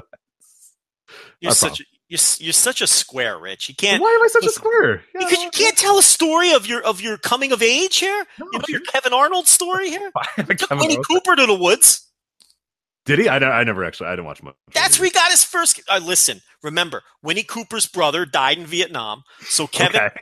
Kevin takes her into the woods, and they sit on the log, and he's consoling her, and he puts his Joe Namath Jets varsity jacket. Oh, that's on her, oh, of course, of course. And then he gets his first kiss in the woods. See, he took Winnie Cooper to the woods. You think I'm this crazy perv, but kids go to the woods. That's what they do, you know. I was gonna say otherwise it was the car thing. That was later in life. I, I'll be honest. I didn't do a whole lot of uh, work for my 13 to 16 era. If you want to, Ah, I was busy hear booking you. EWR and e-fedding, so I wasn't. Believe it or not, those two things Hmm. didn't quite work out with the ladies. The I watch wrestling, I do fantasy uh, wrestling online, and I book fantasy wrestling on my computer. For whatever reason, that didn't quite work all that well. Yeah, um, for a while, and uh, still today it barely works. But uh, yeah, it's you know, I got one. That's you have a lovely. right? Don't put yourself down. You you have a lovely wife. I got one. Reason to That's put yourself. Okay. Uh, do you think Will Ospreay was a taker to the woods guy? Oh God, yes. Oh yeah. Or no, he's even he was like an alley guy. He was like an alley bro. You know what I mean? Like he does I, I think Will Ospreay is the guy who sneaks him into his bedroom. Through a window. He's got like a he's got like a ladder. And He seems pretty confident, you know, and you know, so I, I think Will Ospreay is that kind of guy. He defends his junior title against Hiromu here. Um, obviously, this is a match we've been salivating for. We, we wanted these guys to have a big time singles title match. Um, they're gonna fucking blow the fucking doors off here, right? I mean, Oh, God, that's yes. what's gonna Yeah, happen. And that's and that's that's the match or the, the match I was alluding to in the elimination. Uh, if you haven't watched the elimination match from what was it, night five or um First Korakuen night. Yeah, the first Cork night, whatever that one. Maybe night six. I forgot which it was. It was on the fifth, I believe. Um, that one. So the elimination, if you're if you're seeing, because of course with New Japan elimination or with the you know the, the the tag elimination matches, you can be eliminated by going over the top rope or being pinned or submitted or whatever. Well, it- it's exactly what we've always what we wanted out of Hiromu. We had the weird Daryl thing for a while and whatever. We're not going to get through that again. We've done that a thousand times or whatever. But he's back to being the not in, not like a a simpleton in some ways. You would always kind of say the simpleton or like kind of the, the he's not dumb. He's just fucking crazy. And No, then it's this match- weird. Yeah, He's it's gar- he, he tries to do the sunset flip, Yeah. power bomb or whatever. He eliminates himself, but he's such a fucking crazy maniac, and maybe in ways kind of smart too. And that's sort of the idiot savant is always a good way to sort of Yeah. describe Hiromu. He realizes, hey, look, I'll get eliminated from this match. I don't fucking care because I'm about to sunset power bomb this guy on the floor, and he's gonna be way hurt when we have our big match coming up in a little bit. And I want Yeah. his title or whatever. So he sacrifices his body and sacrifices his spot in the elimination match so that he can knock out Will Ospreay and hit that or whatever. And it's like, bam, like, and seeing these dudes in these tag matches going at each other right away. Ospreay does what he did last year against Shibata, where you know the, the bell rings and he just goes in and kicks this guy immediately. Like, these dudes are gonna fucking kill it, and it's gonna be an absolutely crazy match. And I have no doubt in my mind it's gonna be the match of the night. There's no way, and I think Okada Sanada is gonna be great, but I see no way that any match on this entire show can top Ospreay Hiromu. These guys are gonna go out there and absolutely kill themselves and absolutely kill it. It's gonna be incredible. I cannot wait. Yeah. Um, I don't even care who wins. I mean, I would prefer if Will Ospreay wins because I'd like to ha- see his title run have a little bit of meat behind it, as opposed to just losing it right away. But um, I think this can be a match of the year caliber match with these two guys having Yeah. a focused Oh, yeah. singles match on a big show.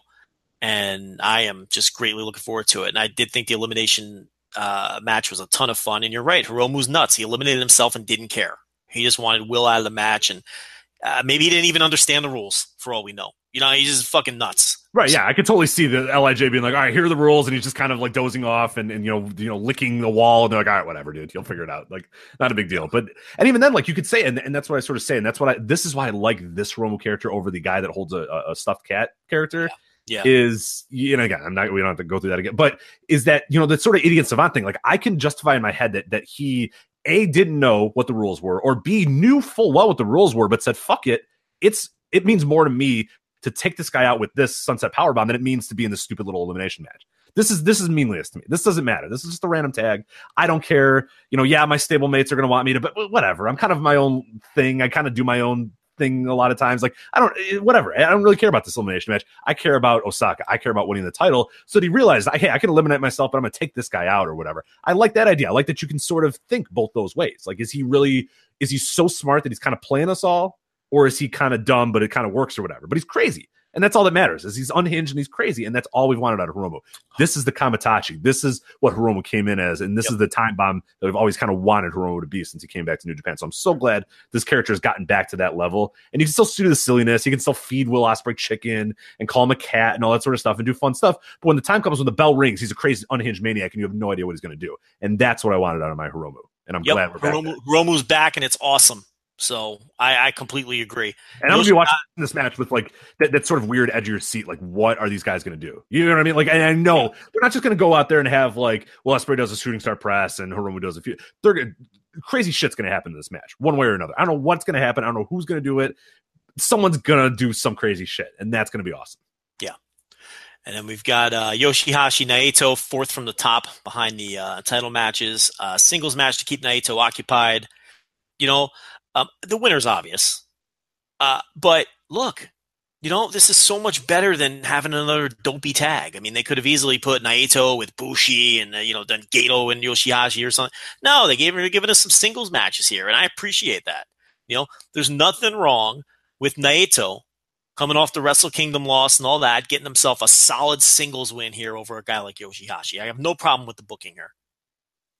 And uh, Yoshihashi's actually been a pretty fun character the last few weeks or whatever. And like he's got a little bit of an edge, he's a little more aggressive or whatever. And that's what we've always kind of, you know, what you kind of wanted of your Yoshihashi is is is not necessarily just the the chaos, you know, guy at the end of the bench or whatever. He's you know got a little bit of an edge, and, and yeah, he's going to lose, and that's kind of what his role is at this point. He's probably never going to go above that, but it's nice to know that he's kind of fighting back a little bit, and it at least makes me a little bit intrigued in this match and a little interested to see what happens. And yeah, obviously, there's going to be a hope spot or two where maybe they people will think he's going to win, that's always been an issue with Yoshihashi is getting people to that level, getting people to invest in his near falls or whatever. But Naito's pretty good at doing that, so I feel like they might get to that level. But at the end of the day, at least Yoshihashi has some reason to be fighting Naito. There's some juice behind this match, and yeah, I mean the the, the finish is an absolute zero dime. I mean it's going to be Naito that's going to win, but they've got me a little interested in this just by Yoshihashi putting a little bit of an edge, you know, dyeing the hair a little darker or whatever, you know, being a little bit more aggressive and and being sick of kind of being a guy at the end of the bench, even if at the end of the day and after he loses, he's going to be right back to that point. But at least he's got a little motivation for this month. So Gedo and Bushi, I, I'm I'm surprised that they haven't done they haven't turned this into mask versus beard yet because in all of Bushi's promos he keeps talking about Gedo's nasty, disgusting beard, and then in all of the matches, Lij is just going after Gedo's beard. They're yanking his beard, they're stomping his beard, they're pulling his beard, they're dragging him around by his beard. I thought for sure they were going to do mask versus hair, but in this case, the beard in place of the of the of the, of the hair on the head. I haven't at, at, the time we're recording this. That's not anything that they've you know made official. Um, I, am I'm, I'm pretty surprised though because they've basically built this around Bushi hates Gedo's beard. But I mean, more importantly, a non-title junior singles match. Finally, I've been begging for this, and it, you know, give these guys something to do. They don't have to be in the title mix to have something to do. And I have no problem. And these are two bottom juniors. Look, I know that Bushi has held the junior title, and I know that Gedo was a push commodity fucking, you know, a decade ago or whatever. I get it. But let's face it, these are two bottom juniors. Would you agree with that? I mean, they're. they're oh, yeah. I mean, yeah. I mean, whatever you think about Bushi, I mean, he absolutely is that. And Gedo, of course. Yeah. I mean, he had his little gimmick title run, but he's not a big time guy. I mean, he's like, you know, these are, these are prelim junior guys. And they're having a singles match, and there's nothing wrong with that. It gives us something. This is so much better than having another dopey tag. Yeah, I'm stunned that the, the they haven't officially went with that result or, or, or, with that stipulation because yeah, even in the you, you look at the elimination match or not uh, not the elimination match but some other ones, it was always you know Bushi's yeah, it's it's really strange that they're not doing that. I mean, it's always they've been both playing that up. Gedo gets DQ'd in the elimination match by ripping the mask off. Bushi's yep. ripping at his beard. Like, why aren't they? I mean, they've obviously like yeah. it's one of these things where it's like you guys are you know dancing around and flirting. Just fuck, like just do the mask versus hair or the mask versus beard. Like, what are we doing? Rich, now you're not being vanilla. Beautiful yeah, analogy. I love it. Now Rich is get there. You go. I love it, Rich. I'm all pumped up now. Thank I you. I got the apocalypse. I might as well, you know. Be yeah, a long, night, I mean, long morning. So, yeah. You know, you're right. He's tearing the mask. He's pulling the beard. Do the mask versus beard. What are we doing here? But they're, they're obviously not doing it because we're only a couple days away. So unless Rich, Rich, could this be this feud must continue? I think they would drag this out. Yeah. Maybe Gedo pulls the mask off again, and it's like, all right, now that's enough pal. Another DQ or something? I mean, would you be opposed to this feud must continue? Oh God, no, no. This can go on for months. It's I mean, not, maybe not like six months, but you know, a few months could I, I, could do. Yeah, no, I love this idea. I love, like you said, having juniors in something that's not the title because we see a lot of times the juniors just kind of are at the back end of a tag match or just in some random tag match with Jushin Thunder Liger at the beginning of the show. And it's like, yeah, it's a waste of these guys. It's a great roster. Use these guys in some way. Have some yeah. singles, have some fun stuff go on in between. That, this is what they thing. should have been doing with Will Ospreay all along when they weren't pushing Jesus, him. He should have yeah, been having kidding? Right. Yeah. He should have been having kick ass singles matches against like fucking whoever. Jushin Liger, Tiger Mask. I don't care who it is. You know, give these guys singles matches. Uh, so we've got Ryusuke Taguchi and Kushida, along with Mike Elgin and Togi Makabe against uh, Suzuki, Minoru Suzuki, Takashi Iizuka, Taka Michinoku, and Taichi. Uh, so what we got here is basically an eight man tag where uh, Togi Makabe and Minoru Suzuki are going to set up their Intercontinental title match, which will take place on the next big show. So pretty much a nothing tag. And uh, I know that, you, you know, not too many people could be excited about the prospect of Minoru Suzuki defending the Intercontinental title against Togi Makabe from an in-ring perspective. Look, Makabe, we talk about all the time. He is somewhat of a star. Um, that you know, he does have a lot of fans it is something to keep Suzuki busy with until you know he moves on to whatever it is he does next. And Togi Makabe, they really haven't done anything with him in over a year, so I don't have a huge problem with doing the match, even though I have no interest in seeing it. That's where I stand on that. Yeah, that's kind of where I'm at too. I, I, get why it's happening, but I don't really care to see it. But Suzuki's been great this year. I mean, you have a legit case that Minoru Suzuki's like your wrestler of the year so yeah. far in 2018. So it's like you know what, may, but it's it's Togi Makabe, and, and, and again, like he's a guy that Western fans are never gonna because what we see in the ring is never he's a star in Japan. People like him. There, there's obviously there's there's cachet there, but us in America, when we watch it for the matches, and Togi Makabe just never delivers on that level for us. Nah, he's like, an aging guy, and right, especially now. I mean, you can maybe make a case years and years ago, but even that, I mean, even I've seen a lot of even back to the Shinya Makabe. And it was, nah, he's never been a great wrestler. It was just yeah, it was just okay, and it's like yeah, it's never been great, and now it's even worse, and it's just like so that's what we're we're watching for the in the reason we're all attracted to New Japan, the people listen to the show, you know, you and I is is is for the great matches or whatever, and and and great sort of logical storytelling or whatever. And Makabe, you know, is a big star in Japan for various reasons or whatever. He likes dessert, and I like dessert, so I, I do like him on that level. But other than that, it's it's about it. Um, yeah, I don't think you're to find find anyone who's going to argue that Togi Makabe was a great worker even in his prime. So I mean, it's just it is what he. Look, there's a certain charm to him. I'll say that. Um, you know, I think he's a, a charismatic guy, and his promos are funny. But um, but yeah, so that's what that match is. We've got I like how I said I like dessert. He likes. Like I like that's a real rarity that you would like dessert. But you know, that's he. He also I thought it was interesting too. He made reference to the fact that he hasn't done anything in a year. You know, he he did a promo where he said, "Hey, look, I know I haven't done much uh, lately, but you know, I'm sick of this fucking guy, and uh, I want to take his title." Yeah, I'm a sleeping oh, giant, and, and and never always be aware of me because whenever I come back, I'm I'm going to come back with strong, yeah. and that's that's cool. I mean, uh, there's your story. There's your story. I'm sick of this fucking guy, and I want to take his title. I, that's right. all I need. That's all Joe Lanza needs. Okay, I don't need fucking. He doesn't have to come out and dress like a clown and call Minoru Suzuki a clown. I'm not into it. all right, so we've got David Finlay and Juice Robinson with Toa Henare against uh, Toru Yano, Tomohiro Ishii, and Jay White. Yano and Ishii have been winning tag matches left and right. It seems to me they're setting them up for a tag team title shot. We'll see. Um, a couple things here the Finlay White feud, which has been fantastic. They had a killer match in Korakuen with a killer post match. Um, and and the other thing here, Toa Henare and Tomohiro Ishii at some point, I don't know when it's going to be, are going to have a fucking awesome singles match. The chemistry between these two men is incredible. Every time they face off in these tags, they they it just Henare is like a mini Ishii. I just he works the same style. They go in there, they bash each other's skulls in.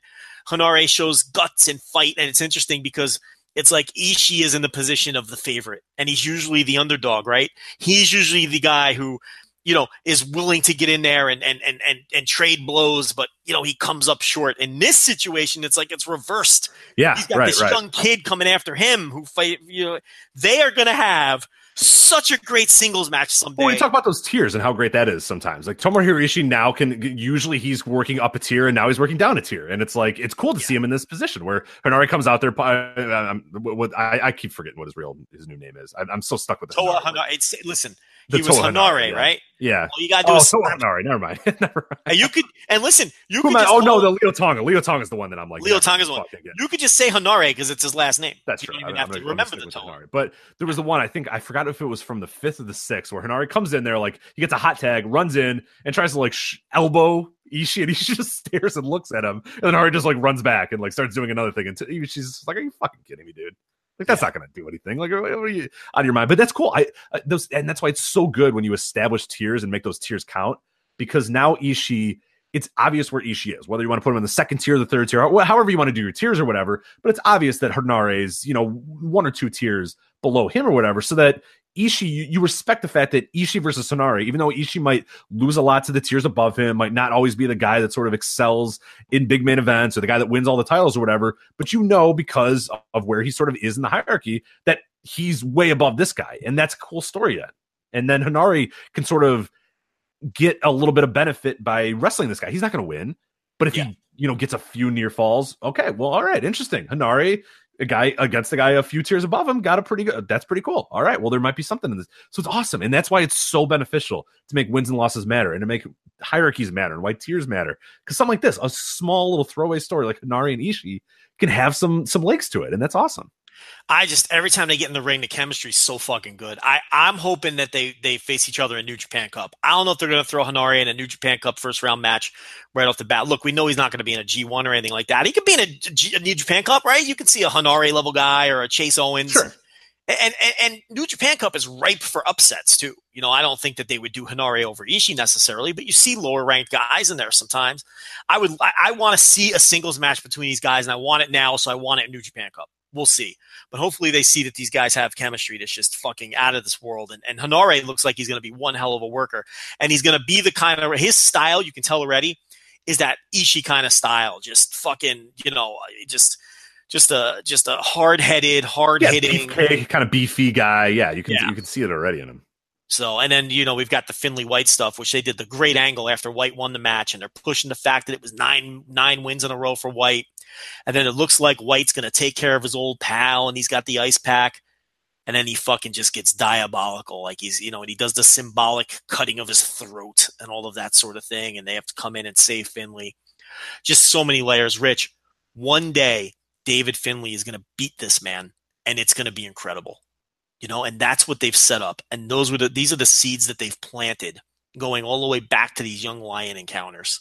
It's just this is just such a great story, this Finlay J. White story. I, I just it's just incredible. I mean, I know we talked a little bit about it last week, but my God. I mean, you know, they didn't have to do that post match stuff. They could have just had White and, and it was a hell of a match too. I mean, that's the thing about Finlay. I know he doesn't get pushed, and I know I hate his look. I think he looks like a geek. I think he needs a haircut and some new gear and all those sorts of things. But fuck, is the guy good? And some crunches would be nice too, but you know. I'm not a oh. body guy, but yeah, it's kind of, you know, it's, it- You know, I, the guy is really fucking good. no, he's you great. know? Yeah. I mean, the match was tremendous. And um and, and the post match stuff was just phenomenal. So and and like I said last week, I mean, you're either if you're not on board with Jay White, you're nuts. I'm sorry, you're gonna get left behind. Guy's great. Oh, the Jay White stuff's incredible. Yeah. And If you haven't seen the post match, like he grabs Finlay like he's going to pick him up or whatever, and then just locks him in. I, I forgot. I don't know what you would technically call that move or whatever, but just throws MMA elbows at him. I know Dave alluded to some MMA guy. I don't know who the fuck it is. It was Um, I I, I don't know any MMA guys, but uh, it was awesome. Yeah, because it was like this moment where you're like, oh, okay, he's gonna you know he's help his friend or whatever. Jay White's you know maybe a good guy, and then just lays into it. But yeah, Jay White's yeah. been incredible. The post match promos are great. The characters coming into form. It's all coming together. And yeah, now it's time to jump on the bandwagon because it's uh it's going quick. And if you don't jump on now, you're going to be you know left behind because it's it's. He, it's coming together. And firmly established as a guy on the roster that no one can trust. He's just diabolical and in it for himself. And oh man, yeah, just, even his own old best friend or whatever, he can't trust him. So it's like, well, fuck, dude. like, you know what I mean? It, it's, it's, so you know, easy to be excited about him right yeah. now. And yeah, compare that to how we felt after Wrestle Kingdom. I think the in ring still needs a little bit of work, but that's going to come in time. And that's I. But what I like though is that he's working his matches with a, uh, the idea of the character first, and sort of yes. building that character. And then once he's got the character honed in, then there's the capacity to have those great ones. But like this match against David Finlay was a very good match, but it wasn't like a oh my god he's going out there to do everything he, he possibly can and have a five star match or whatever. It was playing into the, the, the character and the role. He well, yeah, they're also so. they're also third from the top in Korakuen. Yeah, exactly. So there's no need to do that. Yeah, they're not going to have a main event, but but I still think it was you know uh, you know somewhere around a four star match. I thought it was a great match. The post match was outstanding, and I was really high on the Omega match. So and I, I think you're right. I think he's starting to work to the character more, which is important. Which is really what he didn't do at Wrestle Kingdom. He just fine. He, he, you know, like we said, it's his first match. You know, you got to let these guys find themselves and find their footing a little bit. And man, I think he's I think he's just about there. I mean, this guy. I mean, it's very obvious what they love about him. So uh, we got Roppongi 3K against El Desperado and uh. Uh, on the Korakuen shows, it's very now this is non-title, but it's very obvious based on the Korakuen shows that I, I, I think Suzuki Gun obviously wins this, and they extend this out for one more show, and then they get their title match, which they'll probably lose because uh, they kept doing angles after the matches where Suzuki Gun would steal the junior titles after the post match attacks. And it was very clear that Despy and Kanemaru want a junior title shot. So now here's a little touch here, Rich. This is why the New Japan booking appeals to me because Young Bucks and Roppongi 3K had a junior title match earlier in the tour. This that's the reason this is not Roppongi 3K were not champions when this match was booked. Mm-hmm. So this is not a title match because New Japan treating it like a sport. Um, you know, it, it's they can't defend title. They, they, they this wasn't signed as a title match. This is not a title match now. And I love shit like that. Little things like this appeal to me so much. It's like it would be so easy just to slap a title match here, but you don't do that. It wasn't signed as a title match, so it's not a title match. And now what you can do is have Suzuki Gun win the non-title bout to earn the title match, which is all I ask. Right, and that's why I said there's something in this match, and it's yes. cool. Like I, I think I know who's going to win, but that's fine because then it's sort of building towards the next step. Yeah, all we want are stakes involved. You know, that's all we. They don't have to be huge stakes, but obvious. And look, it's not official or anything like that. There's no stipulation here that says if they win. But we all know if Suzuki Gun wins, they're going to get a title shot. And now you've got a little two tour program between these teams, and there's nothing wrong with that. I have no issue with Roppongi 3K moving into a feud with Despy and Kanemaru. I think they could have some cool matches. And I think there's a lot of fresh title matches on the table for Roppongi 3K because you know they haven't been there for a while and it's not just all these gaijin teams repeating themselves as as you know trading the title back and forth now we have a team that hasn't defended their titles against all of these teams yet so we're going to get fresh stuff like this so looking forward to this i think this could be a cool little match look we talk about wrestlers finding their footing in their gimmicks Roppongi 3k i mean they're another example you know they didn't struggle out of the gate the way White did. They were okay. They were okay, uh, you know, right from the start. But they've really been having killer matches now against the Bucks. So right, I think they've sort of come into that. Maybe the, the characters are still kind of less. I, I, don't know. The characters are still a little weird to me, but I, I, I, now I'm sort of used to it, so it's not a problem. But now they become guys that just have like incredible tag matches. Yeah. You know what I mean? Like, I mean, and that's awesome. Like they, they, they have the tag work down so well. And for a team that I mean, obviously they've been teaming together and they've been working together for years or whatever. But dude, they look like like 10 year veterans. Like they're so good at the little things of tag wrestling already, which is like, dude, like that, you know, what's the what's the, what's the next step for these guys if they're already this great at tag wrestling? It's it's and it's kind of a shame because I think both of them are very good and and, and could be singles, but it's like now I don't know how you break them up because they're just so fucking awesome as a tag team. I think about it. Yeah, no, I, am sure. It'll, I'm sure it'll feel right when it feels right. But it's just like, man, those guys are just killing it as a tag team. Yeah, it's, yeah. No, and they, this listen. early into their in and relatively early into their their tag run. I mean, obviously, yeah, they've had some a little bit of matches under their belts, but still, like, it's just incredible what they're they got it. Like they they, they have tag team wrestling down to a T, and not necessarily like like old school tag team wrestling too, yes. like old style, like mm-hmm. classic, the the stuff that people you know eat up and love especially in America for the old territory days. Like they have that already. They're already at that level. It's crazy. they're going out there doing southern tags with the young. That's what I mean. Like what the fuck? Like it's unbelievable. the quickest way to expose yourself is not watching. Is saying that the young bucks, you know, uh, are out there working spot fest in New Japan. They're out there having southern tags in New Japan. Mhm. I mean, you know, people just you, th- th- that's the quickest way to expose yourself as a dope who's not paying attention. But yeah, Roppongi 3K. I mean, I, I would like to see them stay a team for a long time. They got time to to do single stuff down the line. I'm not worried about that. Um, so, but I'm just enjoying this team right now. So, and I'm to enjoy. I think that's a that's a that's a that's a good undercard match. And of course, the opener as Kitamura soldiers on in his seven match trial series. I think this is match five, and uh, he faces Yuji Nagata. So, um, you know, his trainer and all those sorts of things. So these uh, Kitamura matches have been a lot of fun. Um, you know, he puts up a bit of a fight and then basically gets his ass kicked and lose. That's what a trial series is. Uh, and the question again, do you think he wins one at some point? I don't know who his final two opponents are. The best idea that I saw, and I'll throw this to you, was, and I, I'd love to give the person credit, but I don't remember who it was, so I apologize. It's not my idea. But someone had said that um, with Chase Owens scoring all these falls lately and sort of, you know, uh, being made to look good and the Rambo and all those sorts of things, maybe he is the Kitamura victory because what's the big deal? It's only Chase Owens. You can beat him Yeah. Yeah. I like that. you know, and maybe that's what this buildup of Chase Owens is leading to. Maybe it's leading to Kitamura beating Chase Owens on the way off to excursion. Decent theory, right? Yeah, I don't hate it. Yeah, that's pretty good. I mean, because yeah, what's really the end game? I mean, Chase Owens, you're, you're kind of rewarding him and giving him a little thing, but yeah, if he loses, it's like whatever, you know. Yeah, you know, it, it's it's it, it, you really you know you're not sacrificing anything by beating Chase Owens.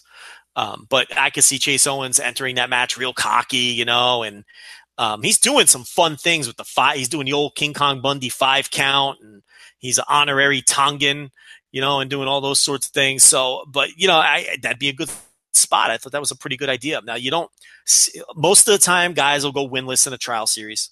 Um, you know, I think I talked about last week. Kenta beat uh, Juventud Guerrera and went like one in nine in his trial series or something with his only win over Juvi. Uh, that's one win that I could think of off the top of my head.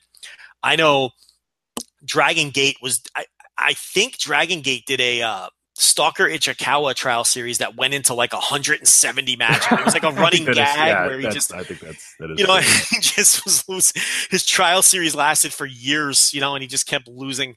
Um, but you know, um, but yeah, I can't really think off the top of my head uh, of another person who actually won a match in a trial series other than Kenta. So I'm sure the listeners have some examples. But um, you know, so what do you think? You think he wins one, or you think he goes out? All Yeah, I still think I still think he, wins his last one, whoever that is. Um, but I wouldn't be stunned if he loses them all. But yeah, I, I like the idea of him winning his last one and sort of Yeah. then coming back and, and sort of at least you, you send him off with with a with a win, and then when he comes back, you sort of exact revenge over over all those guys if they're still around or whatever. Oh But my! Listen, my idea is he comes back like a fucking horror movie just destroys them. Yeah, just murders them. every one of these people that beat him. You know, like Yeah. literally murders them. Like Yuji Nagata is dead because Katsuya Kitamura beat him and then ripped his heart out of his chest with his mouth. You know, that, that's that that's what I envision happening. Well, he's got he's got the mouth guard, so it could certainly it could certainly That's happen. right. He's gonna come back with literal fucking jaws. They're gonna shave his teeth.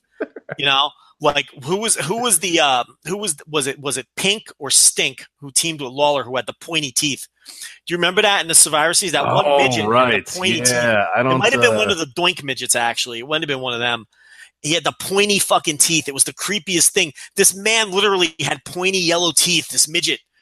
Oh man, it was it was it was. Uh, I'm gonna have to go back on the uh, on the award winning network and check that out and figure out. I'm Which sure one there's one of those Coliseum video ones or whatever. Yeah, I know exactly which one you're talking about. I forget which what he looked like though, or what what color he was. But. Uh, it's in a Survivor Series, so I think it's 90. yeah, no, it's the it's the one with all the uh, yeah when everybody got fired, so they had to use like you know. Is it was the midget- a, a. No, no, that was the, you're thinking of the Dark Knight one where Shawn Michaels took Lawler's place. This was Lawler and the and the little fucking midgets versus Doink and the little midgets. I think it was the year after or the year before. And now you hate you hate elimination matches, so this is why you probably aren't remembering Right. Oh, you know what? It was. I think it was '94. You're right. But something like that that era. Because I think '93 was the was the where Michaels took Lawler's place, right? With the Knights. Yeah, I'm trying to figure, figure out if the uh what the midgets ever ever did. It's a Survivor Series match, right? Yeah, but I'm looking at it here, and, and it says uh, 94. It is 94. It's the 94, Clown, Clowns Are Us versus the Royal Family. So yeah. there you go. That one midget, I'm telling you, it's one of the clowns too, which made it I'm worse. looking at it too. I think it's the yellow clown. No, that one is fucking scary. Yeah, yeah, and he had little pointy teeth. yeah, that's that's scary. I don't know who that That- is though. That's the know. stuff of nightmares. Um, you know, it's the stuff of fucking nightmares. It wasn't Doink or Dink. It was Stink and Pink. Weren't the other Yeah, I two? don't, I don't. Yeah, I, I imagine Pink is is the one with the red hair, but I don't know. I, I can't say that for sure. And King had yellow. these grimy looking indie midgets with him. Yeah, mustaches, like weird mustaches. yeah, and- they look like you know they'd be good curlers. yeah, and the one had like some weird jawline, if I remember correctly. It kind of Yeah. looked like you know, it looks like Glenn Jacobs now, but he was in like a small, compact form or whatever. It was pretty uh, Yeah, pretty. So yeah, Survivor Series '94 on your award-winning WWE network. So um, you'll be happy to know that on the Coliseum video dump, the Dino Bravo bench press challenge is. oh, thank God! Oh, thank God! All all 45 minutes of it. Yes, in oh, its perfect. Yeah, it's great. I, So you I can can't not only see that, uh, talk about being the bar more. Yeah. That's right. So you will not. You can not only watch that at, Survivor, at uh, Royal Rumble '88. You could also watch that on uh, the Coliseum video oh, thank dump. God! Oh, looking forward to perfect. I'm so glad. I can't wait. Yeah, I was. I uh, wasn't going to tell you. You know what I was going to do? I was going to suggest that we review one on Patreon, and I was going to pick the one that had the bench Oh. press challenge on it, and You not can do tell it. you, You can still do it if you want. That's fine. and but- trick you into watching it again. You know, but I'm sure you would have just fast forwarded through it. Uh, talked about how much I hated it again. Forty minutes. I remember it, Joe. Don't worry. It is stuck in my head. I remember it forever. So Dino Bravo bench it press. was. Um, they did a uh, segment on uh, the something wrestle with with Bruce Prichard where they talked about the '88 Royal Rumble, and Bruce said that that thing went like so fucking far over their Ugh. time. And they're in the back, just like screaming, like, "What are you doing? Like, go home! Yeah. It's over! Like, this, it, come on, let's go!" And that thing went like twenty minutes over time, and they got to go to commercial, and it's like, "Well, you got to weigh the bar. It's not official." It's like, "Come on, all right, whatever. Like, let's go, let's go, let's go." And so and the- bad. and the funny thing too is like they thought that Bravo because he he had said that oh I can bench press this much or whatever, and they had gimmick weights, but still kept it at a certain amount of weight, assuming that he could do it because he said he could, and then he couldn't do it, and then that it was like a shoot that he couldn't do it. Per Bruce, I don't know, he might be lying, but that Vince just like buried the shit out of him because like Vince in commentary, if you remember, he's like ah he can't do it, like, and that was like Yeah. legit, like sort of like well we better play it this up because and again it's like Bruce, so he might be playing it up a little bit, but I wouldn't I Uh, wouldn't yeah. doubt that Dino Bravo would say oh yeah I can do that, I can do that, and then like the time comes you can't do it, and then this is this is Prichard full of shit again because very clearly, if you watch it, the idea is that Jesse has to I- help I him because he, yeah, right, right. So Prichard is just thought that fucking. was- I know, yeah. That That's why I can't listen to that show. He's just full of shit. You know, it's like any any. the whole gimmick was the heel doesn't. Yeah, the heel can't do it or whatever. Yeah, it's yeah, I was 12 years old and I knew that's what they were doing. I mean, who's he trying to fool here? You know, I mean, I, I know, that guy just drives me nuts. But I don't know. People seem to love it for some reason.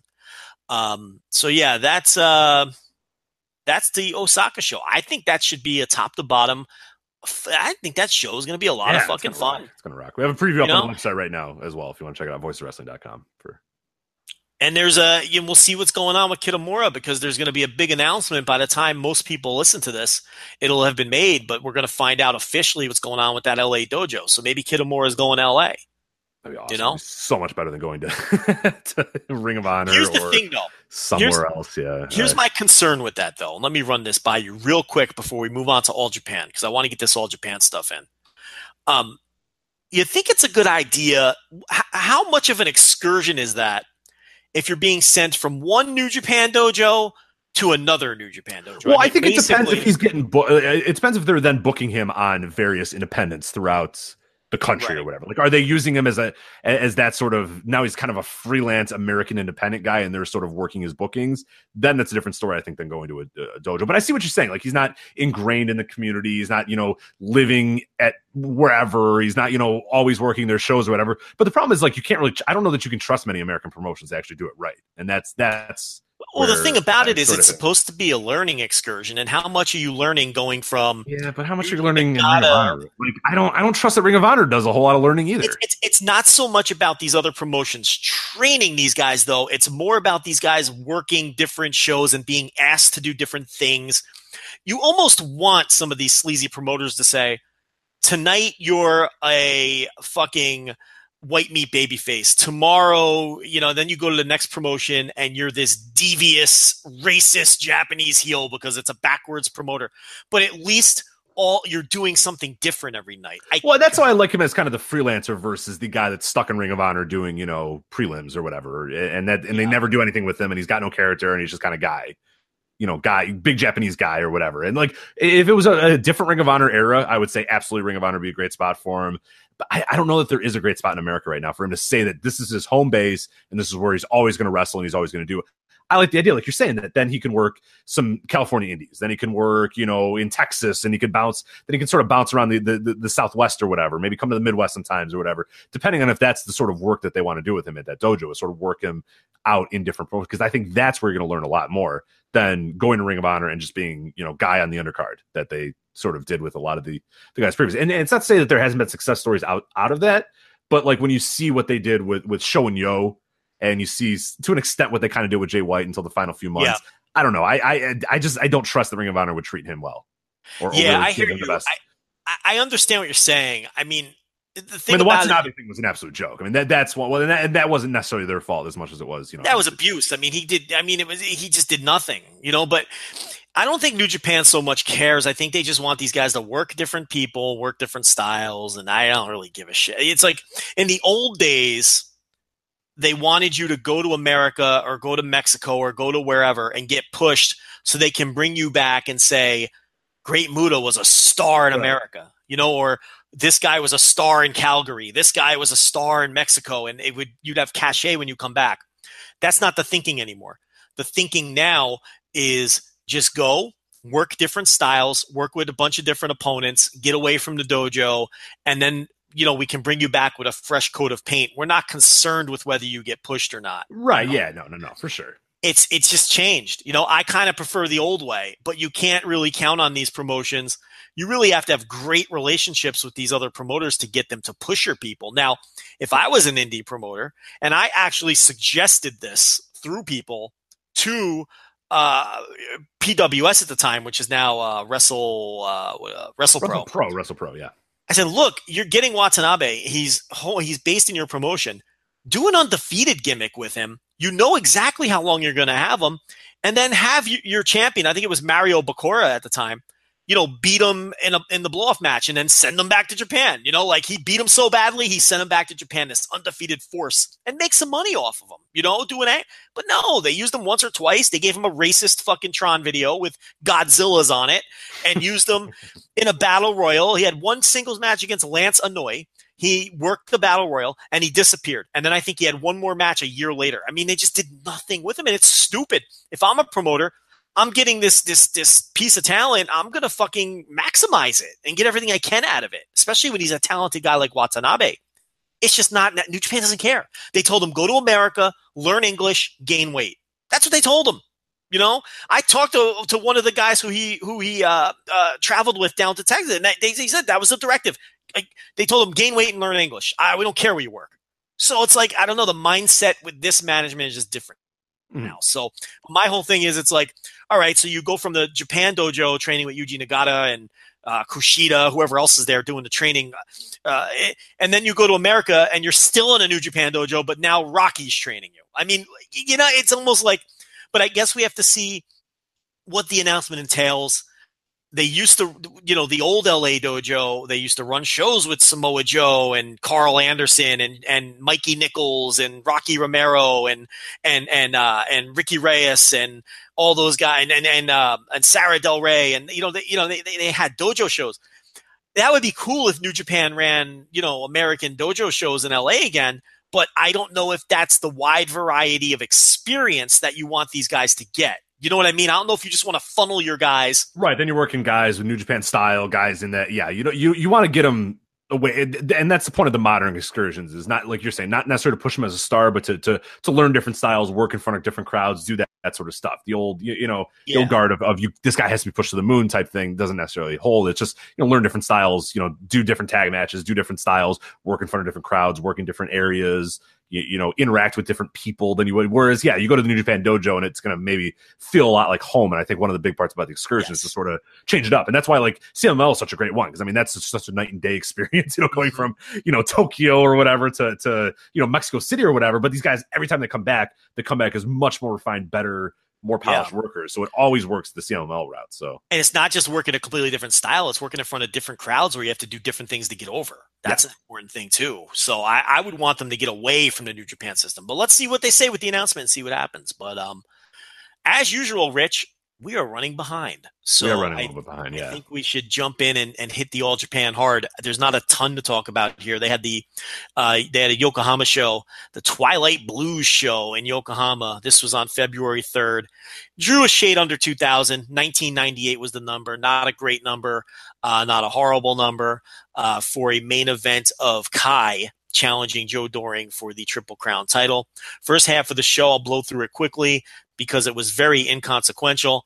Uh, there was an eight man tag to open. This was officially billed as a road to junior battle of glory. So basically, they threw all their juniors, or you know, a lot of their juniors, in this eight man tag just to sort of heat up, you know, their version of best of the Super Juniors. So we had Koji Iwamoto, Kotaro Suzuki, um, Hikaru, uh, Hikaru Sato, our boy with the bad haircut, uh, Yohei Nakajima, and uh, they defeated Atsushi Murayama, Yusuke Okada, Shuji Kondo, and Kaiichi Sato. So this is a bunch of guys that are going to be in their junior tournament. Hikaru scored the fall with the cross armbar on Kaiichi, and then I guess they did a brawl with Shuji Kondo and Iwamoto. Right? Is that that was the deal uh, in the post match? So I guess those guys are going to have a heated match in the tournament. Second match on the card was uh, old man Masanobu Fuchi teaming with Sushi uh, against Ultimo Dragon and uh, the old All Japan veteran Tsuyoshi Kikuchi. This was a nothing match. Ultimo Dragon won with the La Magistral on Sushi. Totally skippable. Nothing to see here. I'm going to bury Ultimo Dragon in a minute. Uh, we had Zeus the bodyguard and Yutaka Yoshi in a six man tag. They defeated Osamu Nishimura, Black Tiger 7, and uh, Masakado. And uh, of course, the Zeus bodyguard side was going to win that because they're pushed commodities, and Zeus scored the fall with the biceps explosion Yeah, it's such a great, it's such a great name. on Black Tiger. Now, the first half of the show, I don't know if you saw it or not. The, the last time I talked to you, you said you didn't. Ah, yeah, I decided not to. After I read reviews and I read everyone's things, I said, ah, it's fine. I- So I watched Show It's- Five Live and I watched a bunch of other stuff. I, yeah, I it would. It was a waste of time. It was a total nothing first half of a show. The matches were just, you know, I, they they were not good. Uh, so there was nothing to see here. The match number two flat out stunk. Uh, the you know the six man tag was okay. The opener was okay. Uh, you know two and a half star fucking two star specials. Nothing to see. Uh, they announced the carnival blocks. Why don't we do that after though? Let's Yeah, run let's through the show. yeah, we'll do that at the end. Carnival looks great. We're going to talk about that in a second.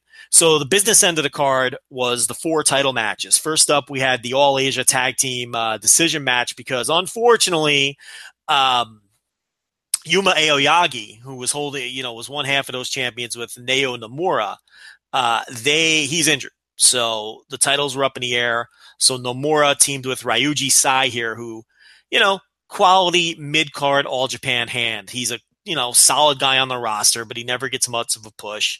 Mhm. And uh, they took on Jun Akiyama and Yuji Nagata uh, to determine the new All Asia Tag Team Champions. Akiyama and Nagata win. Akiyama scores the fall with the wrist clutch, uh, you know, his exploder on Nomura. But what I liked here is Nomura survived one. Ex- Not only did he survive the first exploder, he also one. survived. Yeah, and he he also survived when Akiyama pulled the knee brace off, the uh, the knee pad off, and hit him with the naked knee. So they protected Nomura to an extent, even though he took the fall. This Yeah, is no, another was- good example of a guy taking a fall, but kind of Mhm. being protected because he survived those two big moves. No, what was cool too, and throughout the entire match is Nagata kept trying to get him in an exploder of his own, and he kept breaking out or kept breaking free or wouldn't let it happen. Then Akiyama hits one, he kicks out, and then Akiyama has to hit another one. So it sort of proves that like that was the thing that those two dudes, Akiyama and Nagata, were just like, all right, look, like once you hit the exploder on you, you're done, and that's all they try to do. And they try to do it, and they eventually did succeed, but then he still kicked out and then eventually lost. But again, yeah, that puts him over a lot because a he was able to avoid the exploder for a lot of the match, and then even when he did get hit by it, he was able to kick out right away. And as you said, it's sort of the knee didn't do it either. So he looked great in defeat. But uh, yeah, this is a pretty fun match here. Uh, see these two. This is definitely one to check out. Which is why I didn't mind Nomura taking the pin. Because you would think, all right, well, Sai's going to take the pin, right? But I don't mind Nomura taking the pin here because they made him look great in defeat.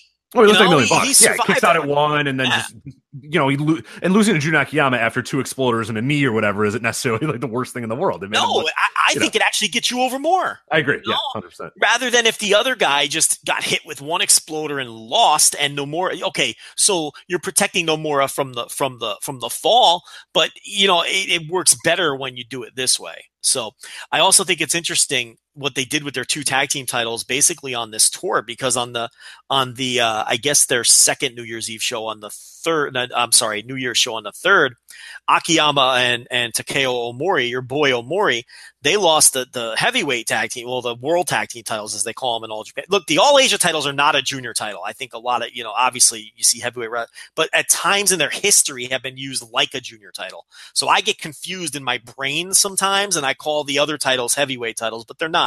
It's just the world tag team titles for all Japan. And uh, the Violent Giants, which is the best tag team name of all time, Shuji Ishikawa and Suwama, they won the tag titles from Jun Akiyama and Takao Omori on the 3rd of January. So then Akiyama comes back with a new part. Now Akiyama and Omori then challenged Nomura and Aoyagi on I forgot the date for the All Asia titles a couple nights later on the same tour, and they came up short. That was on the uh, the sixth. So Akiyama and Omori had a bad tour. They lost the World Tag Team titles. They came up short against Nomura and Aoyagi, who appeared to be getting a nice little push as the All Asia Tag Team champions. But then Aoyagi gets hurt. So I do think now. Let me ask you: Do you think you know they bring in you know, they were bringing in Yuji Nagata for this show all along? Do you think they were setting up Akiyama and Nagata to win these titles from Nomura and Aoyagi anyway, so that they get to the destination that they were really intending to get to? That's tough to say. I don't know. It's um, hmm. Yeah, that's interesting. I don't. I, I feel like no, but I don't. I, I don't know for sure. Yeah, it's hard to say because it, it it seemed like obviously if he was a special attraction and it was just for this one time, then obviously he'd lose and you wouldn't have to win the titles at all. So obviously there was there was plans to keep him. I, I would assume that was agreed upon well before this. So I suppose it makes sense that yeah they were going to decide to do that. Anyway, I feel like because they won, maybe yes, maybe your theory does lead some credence that that that, that was always going to be the plan that they were going to win no matter what. Because obviously they made some Yeah. sort of agreement with Nagata and didn't. You know, I doubt they you know last you know last few weeks or whatever said oh yeah by the way we need you to work you know double the Yeah. dates or you know where you're going to win the title and, and, and keep it going. So that yeah that does that does make some sense. It's hard to it's hard to kind of rationalize and try to figure out, but maybe maybe yeah maybe they did have the plan of doing it before or, or doing it regardless. It's plausible that they said, "Hey, look, man, we got this situation. Um, you know, we'll book you for one more date just to lose him at some point." But I think they got to their end game, regardless of whether Aoyagi was hurt or not, because who would lose? Who are you going to beat? Akiyama or Nagata, and and who's going to pin those guys? Nomura or Aoyagi? You know what I mean? Like it's almost like there's no other finish I see for Akiyama and Nagata to lose. You're not going to beat Nagata coming in. Akiyama's not going to lose to one of those guys. So I think, regardless of the Aoyagi injury, I think the titles were going to Akiyama and Nagata anyway. So I kind of think they got to where they were going. It sucks that the kid is hurt. Um, especially since Akiyama lost a couple nights earlier to the same team. I don't think he was Mhm. going to lose to him again. So it sucks that the kid is hurt, but I do think that this is the direction they were they were planning on. I think Nagata and Akiyama were going to win all along. I don't know. That that's my opinion. Uh, let's see. Oh, I can't wait to talk about this one. Junior heavyweight title match. Tajiri. Finally, the reign of terror is over. He loses to Atsushi Aoki. 16 minutes cross arm breaker. Fourth defense for Tajiri. So you had three successful defenses. I hated this fucking match. I hated this match with the passion of a thousand burning suns. I thought Tajiri was the worst major league caliber champion in wrestling in recent memory, and that includes Jinder Mahal. Um, I think he's finished. I think he's uh, he's old. He's not in good shape, and he simply can't go anymore. Um, he's a walking rest hold, and they're not even compelling rest holds. I mean, this guy spends the majority of his matches just slapping guys inside headlocks. And then, you know, they get up, he throws a couple kicks, they do a mist based finish. I mean, that's every Tajiri match now, and it's boring as fuck. This one was putting me to sleep too. Tajiri is toast, and Ultimo Dragon is toast, and they can both get sent out to pasture. I never want to see these two guys again. They both stink. And I loved both of them. The, Tajiri is one of my favorite wrestlers of all time. I love Ultimo Dragon.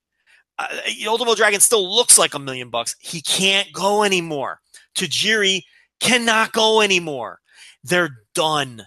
They need to go work with, you know, they need to go to Legend with Tatsumi Fujinami or Ricky Pro if that's, and just go away, go with the old guys, and so I never have to watch you again because you stink.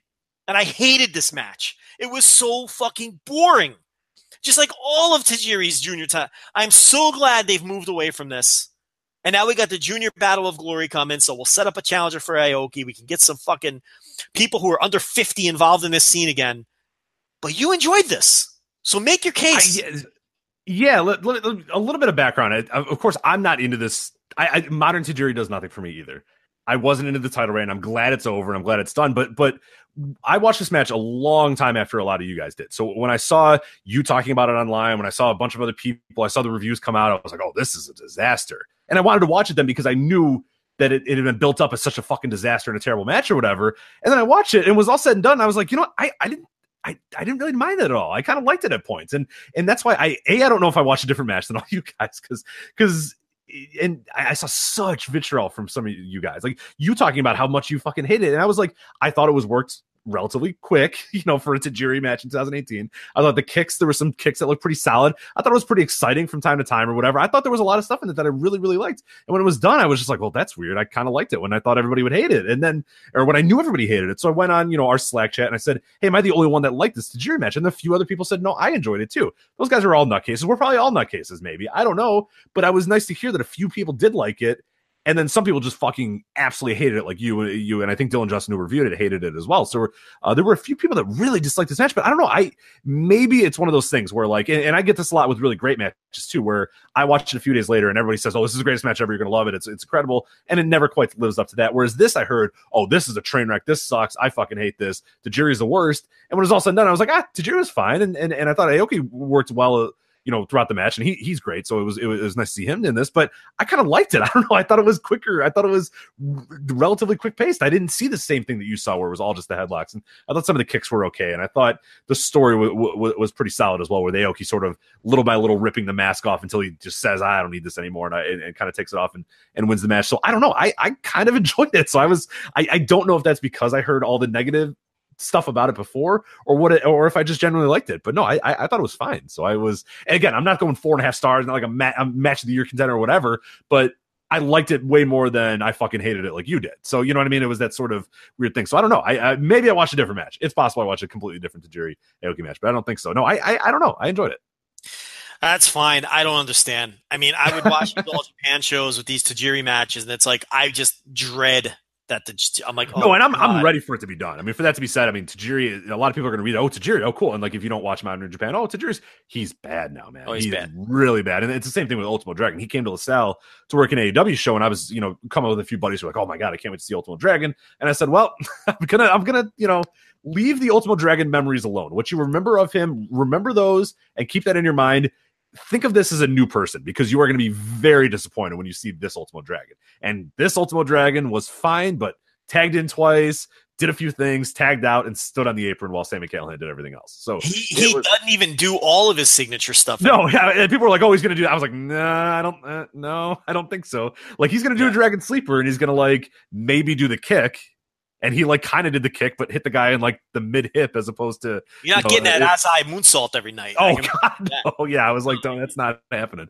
So it's kind of this weird expectation thing, and that's what Tajiri is going to be like. You're like, oh, the buzz saw. It's like, nah, he doesn't saw much anymore. He just kind of slowly carves it out over time. But you know, it's but this I enjoyed. I enjoyed this match, but it, it, it could be partially because you put it down so much that it, it, it I was expecting one of the worst matches ever and some boring ass piece of shit match, but it actually kept my attention throughout the entire, you know, whatever it was, 20 minutes or so.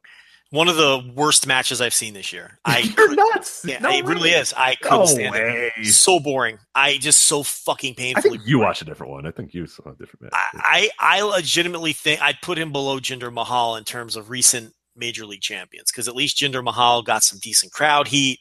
Mm-hmm. Um, no, I, I and, and that's still yeah. It's not like I'm I'm defending Tajiri at all. I just this match I thought was okay. I think Jinder um, had better matches than Tajiri and Jinder had bad matches. I just this Tajiri thing was just so bad. Oh my god, I'm so glad it's over, and it appears that they're moving on. Um, so the World Tag Team titles, we've got the Violent Giants again. What an awesome name! They just won the title earlier on this tour. Um, I guess not this tour. I don't know. Um, last month they won the titles, so they they held the titles about a month. They lost to Miyahara and Yoshitatsu here. Um, Miyahara scored the fall with a German suplex on Suwama, and here we are, Rich Yoshitatsu is a major promotion champion, and he's been. Look, I don't want to go overboard, and I think people have been. I don't think people have gone overboard. I think people have pumped the brakes on Yoshitatsu, but it, it's it's fair to say he's been good in All Japan, and he's been a net positive in All Japan, and he's had a couple of matches that were legitimately very good. Yes, And- yeah. Considering and- we wanted him to basically go away and retire and never Yeah. come back ever again, you know, a few months ago, that that's that's certainly yeah, it's certainly a a, a great turnaround. and I love his like overriding theme and his overriding story of he's just a guy who works hard who isn't quite as good as the guys that he's in there with, but he works hard and he fights. And uh, you know, the Joe Doering squash was a good example. You know, he came out and challenged Joe Doering, and Doering like blew him off. You know, he's like, I don't care. All right, fine, whatever. I'll give you a match. And then Doering basically squashed him for all intent and purpose because that's his story.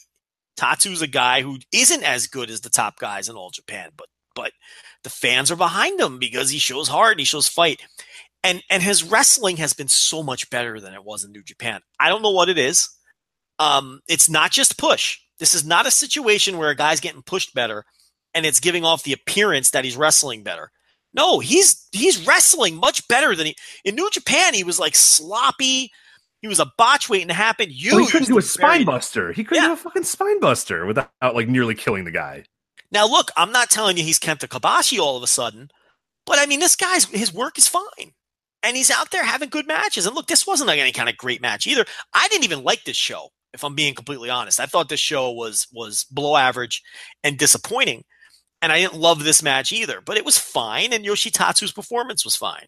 So I think he's the story here. You know, it's it's you know Kento Miyahara. Kento Miyahara is going to get back in the Triple Crown picture. We know that he's the next challenger for Joe Doering, and we're going to get to that.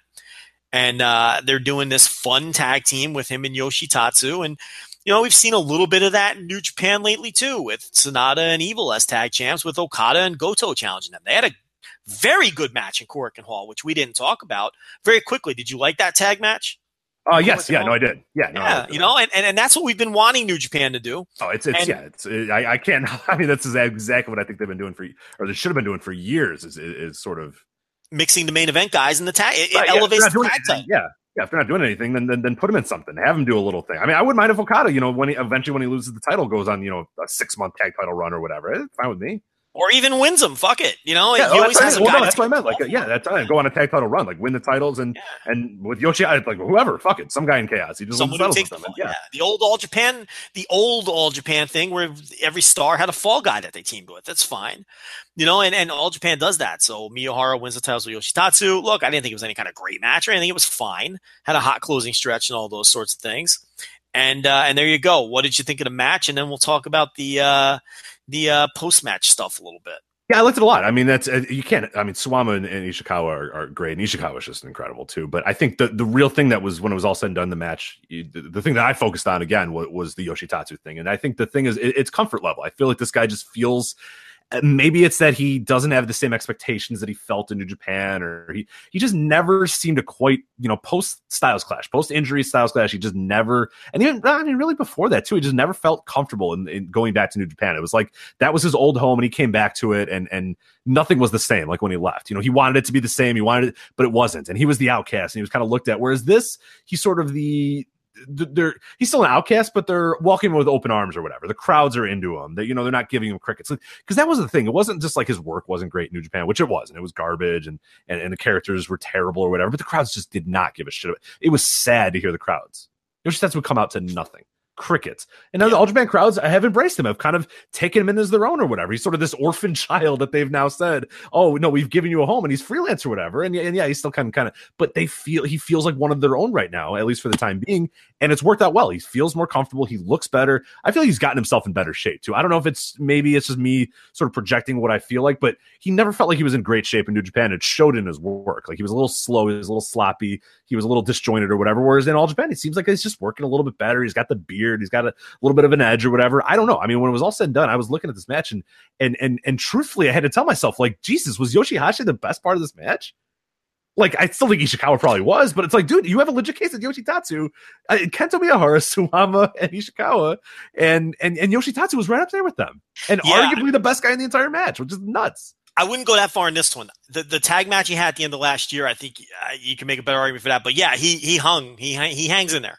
Yeah, it's it's Um, nuts.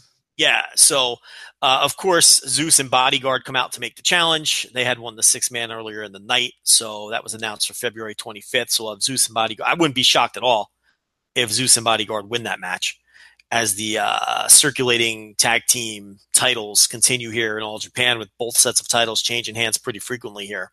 That would not shock me at all. Uh, but then we had this weird post match, and I don't know what was going on here, but uh, Suwama was attacked by so after Zeus and Bodyguard make their challenge, they mosey on out.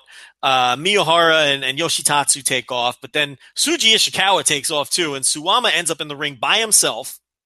And Kendo Kashin and Nosawa and our old pal Nosawa out of the question confront and attack this man. Um, the last person I ever want to see in a pro wrestling ring is Kendo Kashin, and not far behind is Nosawa I was gonna say that's not your target audience at all. Okay, so um, All Japan has done a nice job working in some of these guys that you know, and and and, and piecing cards together and those sorts of things. And I guess there's some novelty value in Kendo Kashin and Nosawa Rongai attacking Suwama. It was just all so bizarre. But Rich, it got way more bizarre. I was gonna say then you probably threw your laptop through a window here in a minute, but when old Ironhead himself, Kazuyuki Fujita, made his way down to the ring, and uh, you know he had like a hood over his head or whatever. This is fucking weird, dude. So we've got Kazuyuki Fujita, Kendo Kashin, and Nosawa Rongai. Apparently, uh, you and know, made the save too. Like everybody that you hate was in the ring at one time. Like if a nuke dropped on that ring, you'd be really okay. Like Yeah. you lose Suwama, and that would suck. But you, you know, for you, you lose Sato, Kashin, and And Nosawa. Rongai. I all got no beef with. yeah. I, listen, I, oh, I, Ironhead's fine. I got no problem with Ironhead. I have no idea what he's going to bring to the table in 2018, uh, but I have no problem with Fujita. Uh, Kendo Kashin can get fucked. Yeah, but I you had three of your least guy. favorite in the ring at the same time. It could have happened, Joe. You could have could have gotten know- rid of them all at once, but you know, Rongai, you know, at least there's a novelty value in him, I guess, to some extent. I, I guess I don't like super hate him. you're gonna get the uh, the, the And- Kendo Kashin is actually good guy in our mentions. That guy has been around for a while. He's still alive. Well, see, here's the other thing. Yeah, I think, yeah, we always get that. But here's the other thing about Rongai. He's Black Tiger 7. So what I would like to know is, is that, Whoa! Cannon. Oh my God, Joe! Come on, oh, did I just unmask the Oh. man? dare you? Well, this is what I'm asking you. Is like, do the commentators acknowledge that it's the same man? I don't know the answer to that. And I think it would be kind of funny if they don't, you know, but I don't, I don't know if in New Japan story, you know what I mean? You, you understand what I'm saying here? I don't know if it, he's, it's considered the same man or not. Because Black Tiger 7 did take the fall earlier in the show. Was that his write off? I don't know. I, I, I like, are they reintroducing Nosawa as a newcomer or are the announcers like, oh my God, he shed the mask? Do you see what I'm saying? I don't, I yeah, don't know yeah, I don't know that either. Yeah, I'm not sure. I'm not sure either how they've they've sort of done it. When So, you know, and then it wasn't just Hikaru Sato who made the save for Suwama, but the young boy, Yusuke Okada, I guess he's not a young boy anymore, also was one of the guys who ran in, which I thought was cool. And then, of course, I love the description here. Where did you pull up these results from? Um, uh, it's from Puroresu Spirit. Yeah, it's Puroresu Spirit. It said Suwama left in confusion. Well, I was confused too. Because I- left left in both confusion and anger. yeah. So, you know, I- this is just bizarre. So, How I hurt and what the fuck just happened? Who just came out and why? Yeah, and you know he's got Hikaru Sato saving him, and and uh, you know so just a wild, bizarre post match scene, and um, so uh, and then I guess uh, Yusuke Okada now elevated somewhat as Suwama has uh, allowed him into evolution. So there's Yeah. that too. So a lot was going on there. Um, I like Okada getting elevated a bit. Um, he's a kid with some potential, so that's good to see. It's always good to see anybody get elevated. But this feud He's, is only- he's what first year or two of his career. I mean, how young? I mean, how long has he been wrestling for? Do you do you know off the top of your head? He wasn't a rookie this year. I believe he was a rookie. No, he may have been a rookie this year. Yeah, let me, let me look it up. Actually, that's what I'm kind of curious because this is a big spot for him already. As, as He was a- regardless of regardless if he was a rookie this year or, or, or, or in 2017 or uh, the year prior. It's still, I mean, for especially all Japan. Um, let's see. Look- Yeah, he debuted January 2017. Yeah. Mhm. Jesus Christ, God, He's damn. one year in. One year in. Wow. It's, he's good though. He's a good little No, he's wrestler. No, he's he's solid. Yeah. He's you know Yeah. so you know now he's in a big time. You know he's in Suwama's fucking unit now. So um so it looks like we're in for some uh, trios match with uh because Sato and Suwama made up and and Okada join is joining Suwama and they're gonna take on fucking fifty year old Ironhead Fujita. Ken piece of shit Kendo Kashin and fucking Black Tiger Seven. I mean, what is happening Is that, here? is that his know? official nickname? Piece of shit, Kendo Kashi? I, that's fine, but I'm going to call him piece of shit Kendo Kashin. I mean, he's never been good ever in his life. So, I mean, he's just terrible. He's, you know, Oh, I can't. I can't wait Um, for the dimensions. That'll be. That'll be he stinks. I mean, no, I, I know he's fucking good terrible. stuff. Yeah. You know, he's never been good. Uh, he's certainly not good now. You know, he, he's an old man and, and he stinks. So, anyway, um, we're still running way behind here. So, let's move on to the main event. We had Joe Doering defending against Kai. Um, overview. I have enjoyed the fuck out of Joe Doering's title run. I think the story of beating cancer is awesome.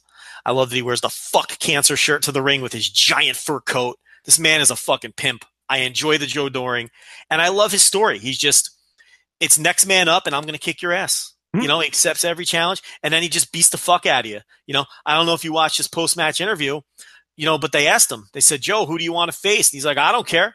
They can work here. They can work in another promotion, put anyone in front of me, and I'm going to kick their ass. And I love that. You know, it's like, that's all I need. That's been the theme of this podcast, Rich. That's all I need. Right. I need a champion. I don't care. I don't Yeah. care. I'm just going to beat you. It doesn't matter.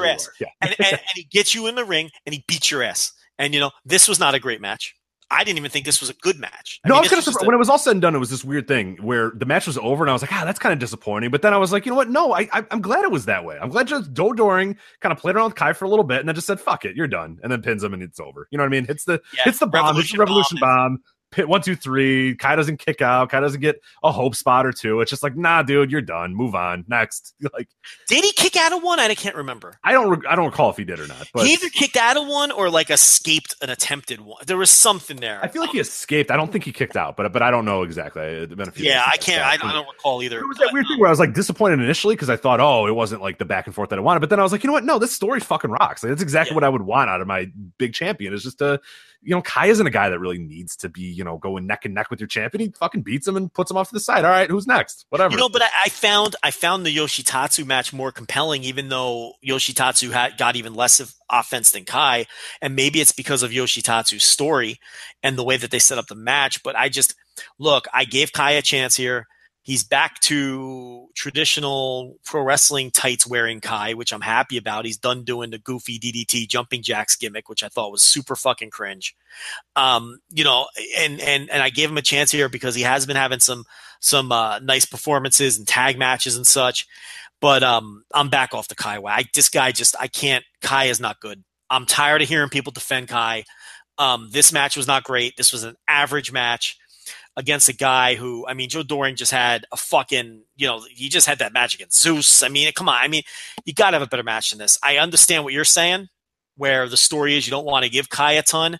That doesn't mean you can't have a better match than this. I mean, I just thought this was an average yeah, match. and that's fair. That's fair. I mean, when it was all said and done, I kind of was fine with it just because whatever. You know what I mean? Like I, I didn't really I didn't think much of Kai anyway, but I know you've been sort of buying into Kai and really hoping that he was going to be more than he I is. was ready to give him a chance. You know? Right, and I get that. I get the disappointment on that level. And again, like I was spoiled and I kind of knew the result and I knew what people thought of the match. So I went in just kind of being like, all right, let's see what happens here. And, and when it was all said and done, I ended up a little disappointed, but at the end was like, ah, you know what? This is probably exactly what I've wanted. so your this match. expectations were tempered.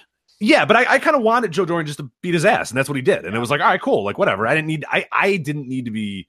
I've sort of always been off the, I've been off the Kai bandwagon for years, and and and it's been very hard for me to ever get back on. I don't know if I ever will get back on. So I wasn't like clamoring for him to go out there and kill it. I was just like, I don't really care. I just want Joe Doering to kind of set him aside, and then he did, and it was like, yeah, initially disappointing because it wasn't that back and forth that you sort of expect from a main event. But then at the end, I was like, oh, that's exactly the story that Joe Doering should do. He should beat Kai in, in 14 minutes and just move on with him. Yeah, I yeah, yeah I, I hear you. Um, from that perspective, yeah. But I get it. I get it. You're expecting you, you you're if you're you know someone that's a buying world title trying, match here.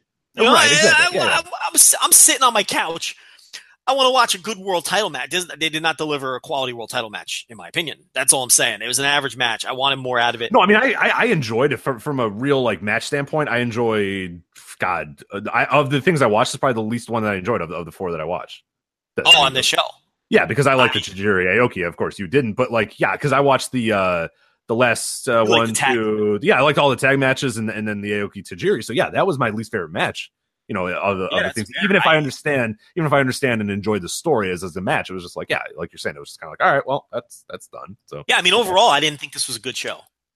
Um, it was a show with a lot of average matches. That there wasn't a single match on this show that gripped me to where I was like, "Wow, I'm, that was great," you know, or that was really good, or um, I'm going to be talking about. No, it was just a bunch of average matches, in my opinion. You know, it was all three star stuff at best, and even you know, um, this met this show didn't really do much for me. And I didn't hate the show. I didn't. It's weird. I didn't watch this show, and then when I was done with it, I didn't hate myself for watching it or think that I wasted three hours watching it. But I, it wasn't a good show. Um, but at the same time, I'm really enjoying the All Japan booking. So on some level, I, I I didn't I did enjoy watching it, and it's not like it turned me off from All Japan. Now I'm excited about what's coming up. yeah, even if you weren't like overly excited about it, everything's sound and everything makes sense and everything has Yeah. consequence and everyone's got things to do or whatever. So you Yes. always kind of want that. As far as a booked wrestling show, even if it was mundane or boring, you still feel like I didn't waste it because things happened and there was Yeah, I mean, I'm still into I'm still into Joe. He just didn't have a great match. You know, it's Right, like exactly. yeah, yeah. I'm, I'm into the idea of Miyahara and Yoshitatsu as tag champs. I think this company is well booked. I think there's a lot of people here I enjoy watching. I'm happy that Tajiri is going to be phased out, uh, apparently.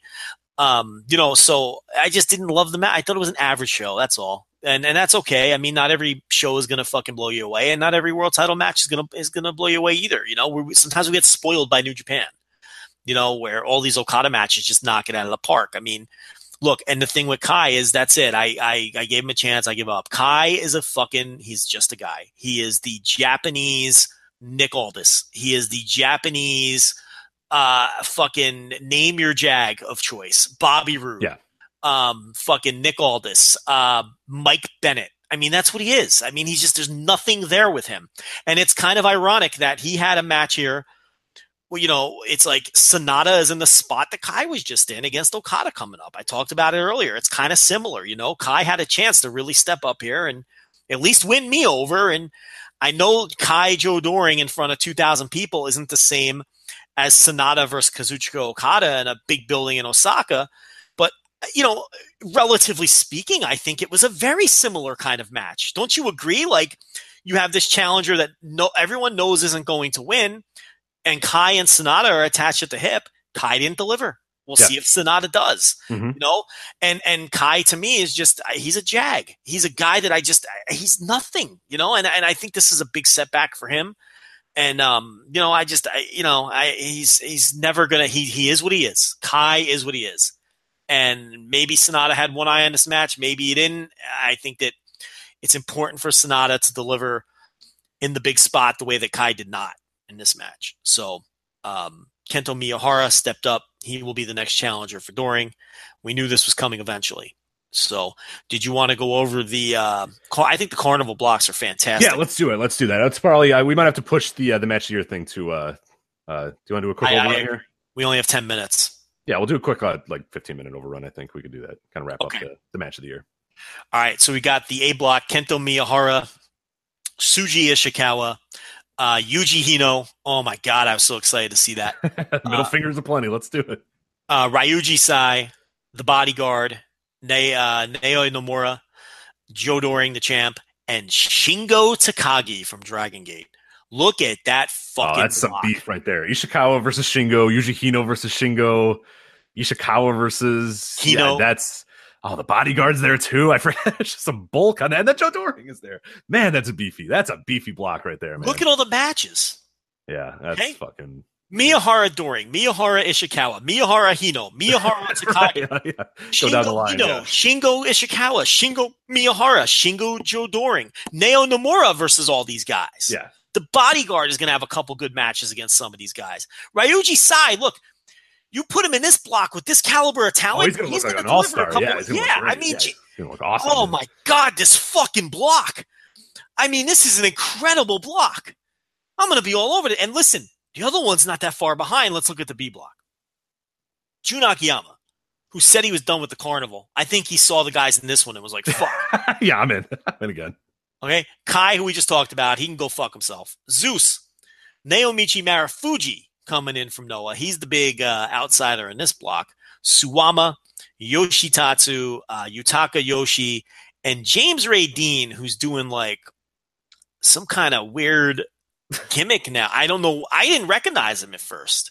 You know, so I think that's going to be interesting to see what the fuck James Raideen is doing. So each block has two outsiders. We've got Yuji Hino and Shingo in the A block. We've got Marufuji and whatever Raideen. I don't know if he's getting a new name. I don't have any idea.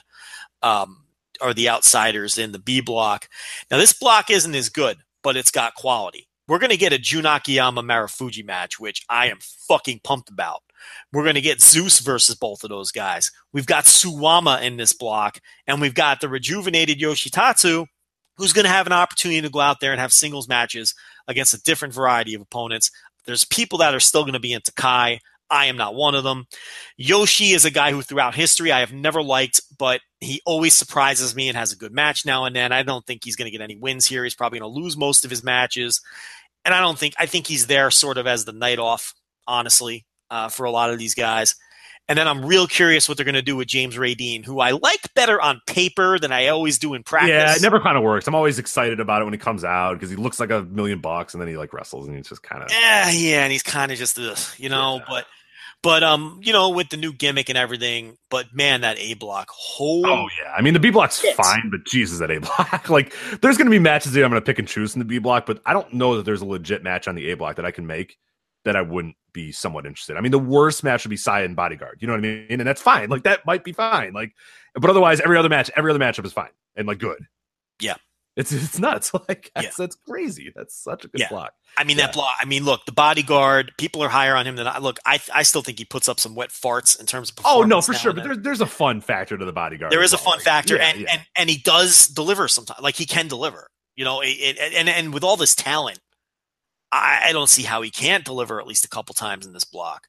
You know, you look at this block and you almost forget Joe Doering is in it. That's what I said. Like we were going over those matches. Oh yeah, the champion Joe Doering, who we love and adore. Yeah, he's he's in there too. This is right up there with any of your G1 blocks. I mean, this is a great block. Yeah. Oh yeah. No, I mean, when you really look at it, there's not a bad match. I mean, really, like I said, the worst match probably to me. I don't know what you what you would pick as your worst match, but it'd be yeah, it'd probably be Sai versus Bodyguard, and even yes. that's fine. And then every other match is, is, is like, yeah, you went over them. I mean, every other scenario is great. So there's one ma- out of an entire block of all these guys. There's one match that I look at and go, eh.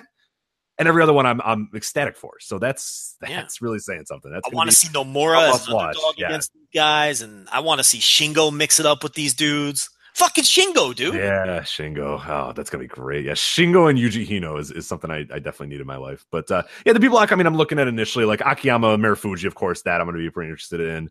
Uh, see what Yoshitatsu does as he mixes it up. But yeah, unfortunately, there's a few guys in there that just don't do much for me. Dean doesn't do much for me. Um, Suwama is, is, has been better, but he's kind of still to me a little hit or miss. And I know that people get upset when I say it, but I don't know. It, sometimes it just doesn't click with me uh, with Swam all the time. And then Kai, of course, you know, I mentioned I've, I've been off the bandwagon for quite a few years.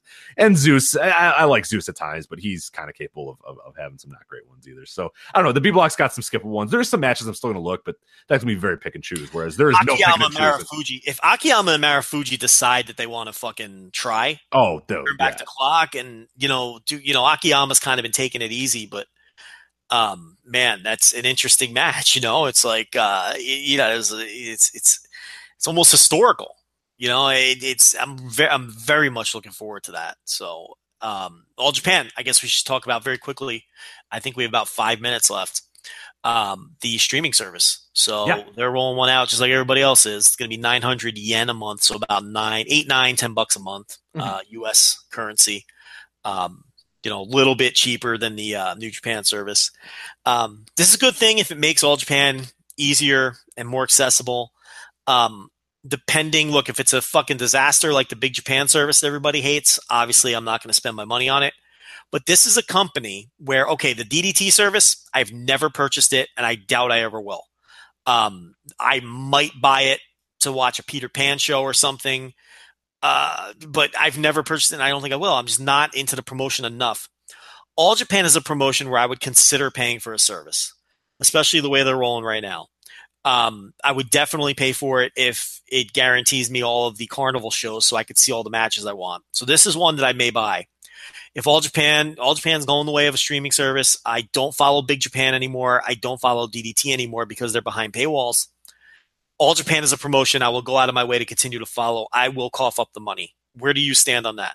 Yeah, I'm the same way. Uh, this is one that I'm definitely going to consider. And I'm the, you know, Big Japan, I didn't jump in on right away, and I'm glad I didn't because that's been a disaster. And and there's like again, we talked about when they launched the services, half the Big Japan matches I don't like and I actively dislike and don't want to see and and don't care to see. So that was kind of a, an easy choice there. Uh, DDT is something that like yeah, I could see me kind of diving in every so often, but I don't love the promotion enough. I think to watch every little bit piece and, and really invest in it. But yeah, All Japan, I could absolutely see it. I mean, it's one of the better promotions for just kind of putting on and watching a show. And and like we said, it might not be the most exciting show, at the end of the day, you're like, hey everything I saw had consequences. Everything was good or, or, or solid, and I feel like I didn't waste my you know three hours or two hours or whatever. So yeah, and the price point's pretty solid. The key for a lot of people, and I think that's going to be maybe a disappointment level, and I don't know if they've announced it, is how much of the old classic footage because people are thinking that they're going to get onto the service and get everything from the 70s and everything from the 80s and everything from the 90s, and I I, I don't know. I, I have no idea how that relationship works. Obviously, as we as we mentioned on the show many many years ago, that this new All Japan that was formed is essentially a new company. Jun Akiyama essentially shut down the old or whatever the quote quote unquote old All Japan and started a new All Japan. So it's a new company. I don't know how that works with TV relationships. I don't know if that works with the TV stations. But as we saw with, with New Japan World, it's not so easy just to say, hey, New Japan's got a service. All right, every match that's ever aired on New Japan's going to air. I mean, it's easy for WWE because they have all that stuff. They own all that stuff. It's not that easy in Japan. There's there's different ideas with TV contracts and, and TV stations or whatever. So, and again, yeah, we've seen that with New Japan World where people are always kind of disappointed that there's not enough of the classic content on there. And a lot of it is because, yeah, it's like, you know, some random TV station owns it or whatever. And that's a big issue with All Japan. So I, you know, if you're ordering this so you can watch all through, you know, years 1990 to 1999 of All Japan or whatever, yeah, you might want to wait and see because I don't know 100% if that's going to be all available. I don't think they're going to have it. It's that the the old Baba All Japan technically folded. Right. And and Akiyama just bought the rights, I guess, to the titles and the trademarks and started a new company. He doesn't own that shit to my knowledge and he would have to purchase it either from whoever owns it, the television station that aired it originally or from, you know, the Baba uh, estate. I, I, I so I you know, I guess there's the possibility that they have done that. I don't. I've, I haven't read that anywhere. And right. Think, so that, look, that's why I'm just not saying temper don't, don't count on expectations. it. Do yeah, that, temper expectations. If you're ordering it for the idea that hey, I can watch some new All Japan, but man, I can watch all the old stuff. Like, be careful. I mean, make I sure think before old you stuff in this case may just be the last three years or wh- however, whenever you Yeah, start a new company exactly. In And terms of older footage. Yeah, what you're investing in is the is, is the current shows more so than everything from the Absol- 80s. or whatever, you know, absolutely. that's. Uh, I think. Did you mention again that the carnival uh, starts April seventh? I don't know if you actually did that, but it's it's coming up pretty quick here. So April seventh to the thirtieth, it's coming. So that's if you needed anything more to watch uh, between you know the first or second week of April, there you go. You now you got the Champion Carnival uh, getting ready at uh, April seventh, and then the uh, the All Japan service uh, beginning in March. So they'll be up before the Champion Carnival. So Yeah, said- if they air live shows and stuff, I think it's pretty cool. I'll buy it. Yeah, oh for sure. No, it's, it's gonna be a problem. purchase them up as in a timely manner. I mean, I, I listen. It's nice to have it for free, but if it's, I pay for ease of accessibility. That's a big um, draw for me. You know, I don't. Yeah, and you know it's always going to work, and know when you click Yeah. on it, the video is going to sync, and, Yeah. and the audio is going to sync with it, and it's not going to drop out halfway through or whatever. There's Mhm. there's a lot of benefits to paying, you know, a little bit more for for your time Sure. and your, you know, yeah. If, if it's eight bucks a month, I can pay that, you know, for for for my time and and my anger levels when when things drop out or the sinks got an issue or whatever. All right, uh, we're going to take off for uh, this portion of the show though, but I think really quickly we'll do maybe about ten or fifteen minutes on the uh, the overrun uh, kind of recapping our match of the year. Vo- uh, Patreon.com slash voices of wrestling if you want to listen to that. Uh, we'll do that here in a bit for our, uh, our $2 subscribers, two plus uh, for the overrun. But anyway, for uh, Joe Lanza, I'm Rich Kraetsch. We'll see you next time on the Voice of Wrestling flagship podcast. Take care. In a world of 1 million wrestling podcasts, there is a new shining star with great interviews, analysis, music, and, and me, Matt Koon, on total engagement. Go to any podcast platform to listen today.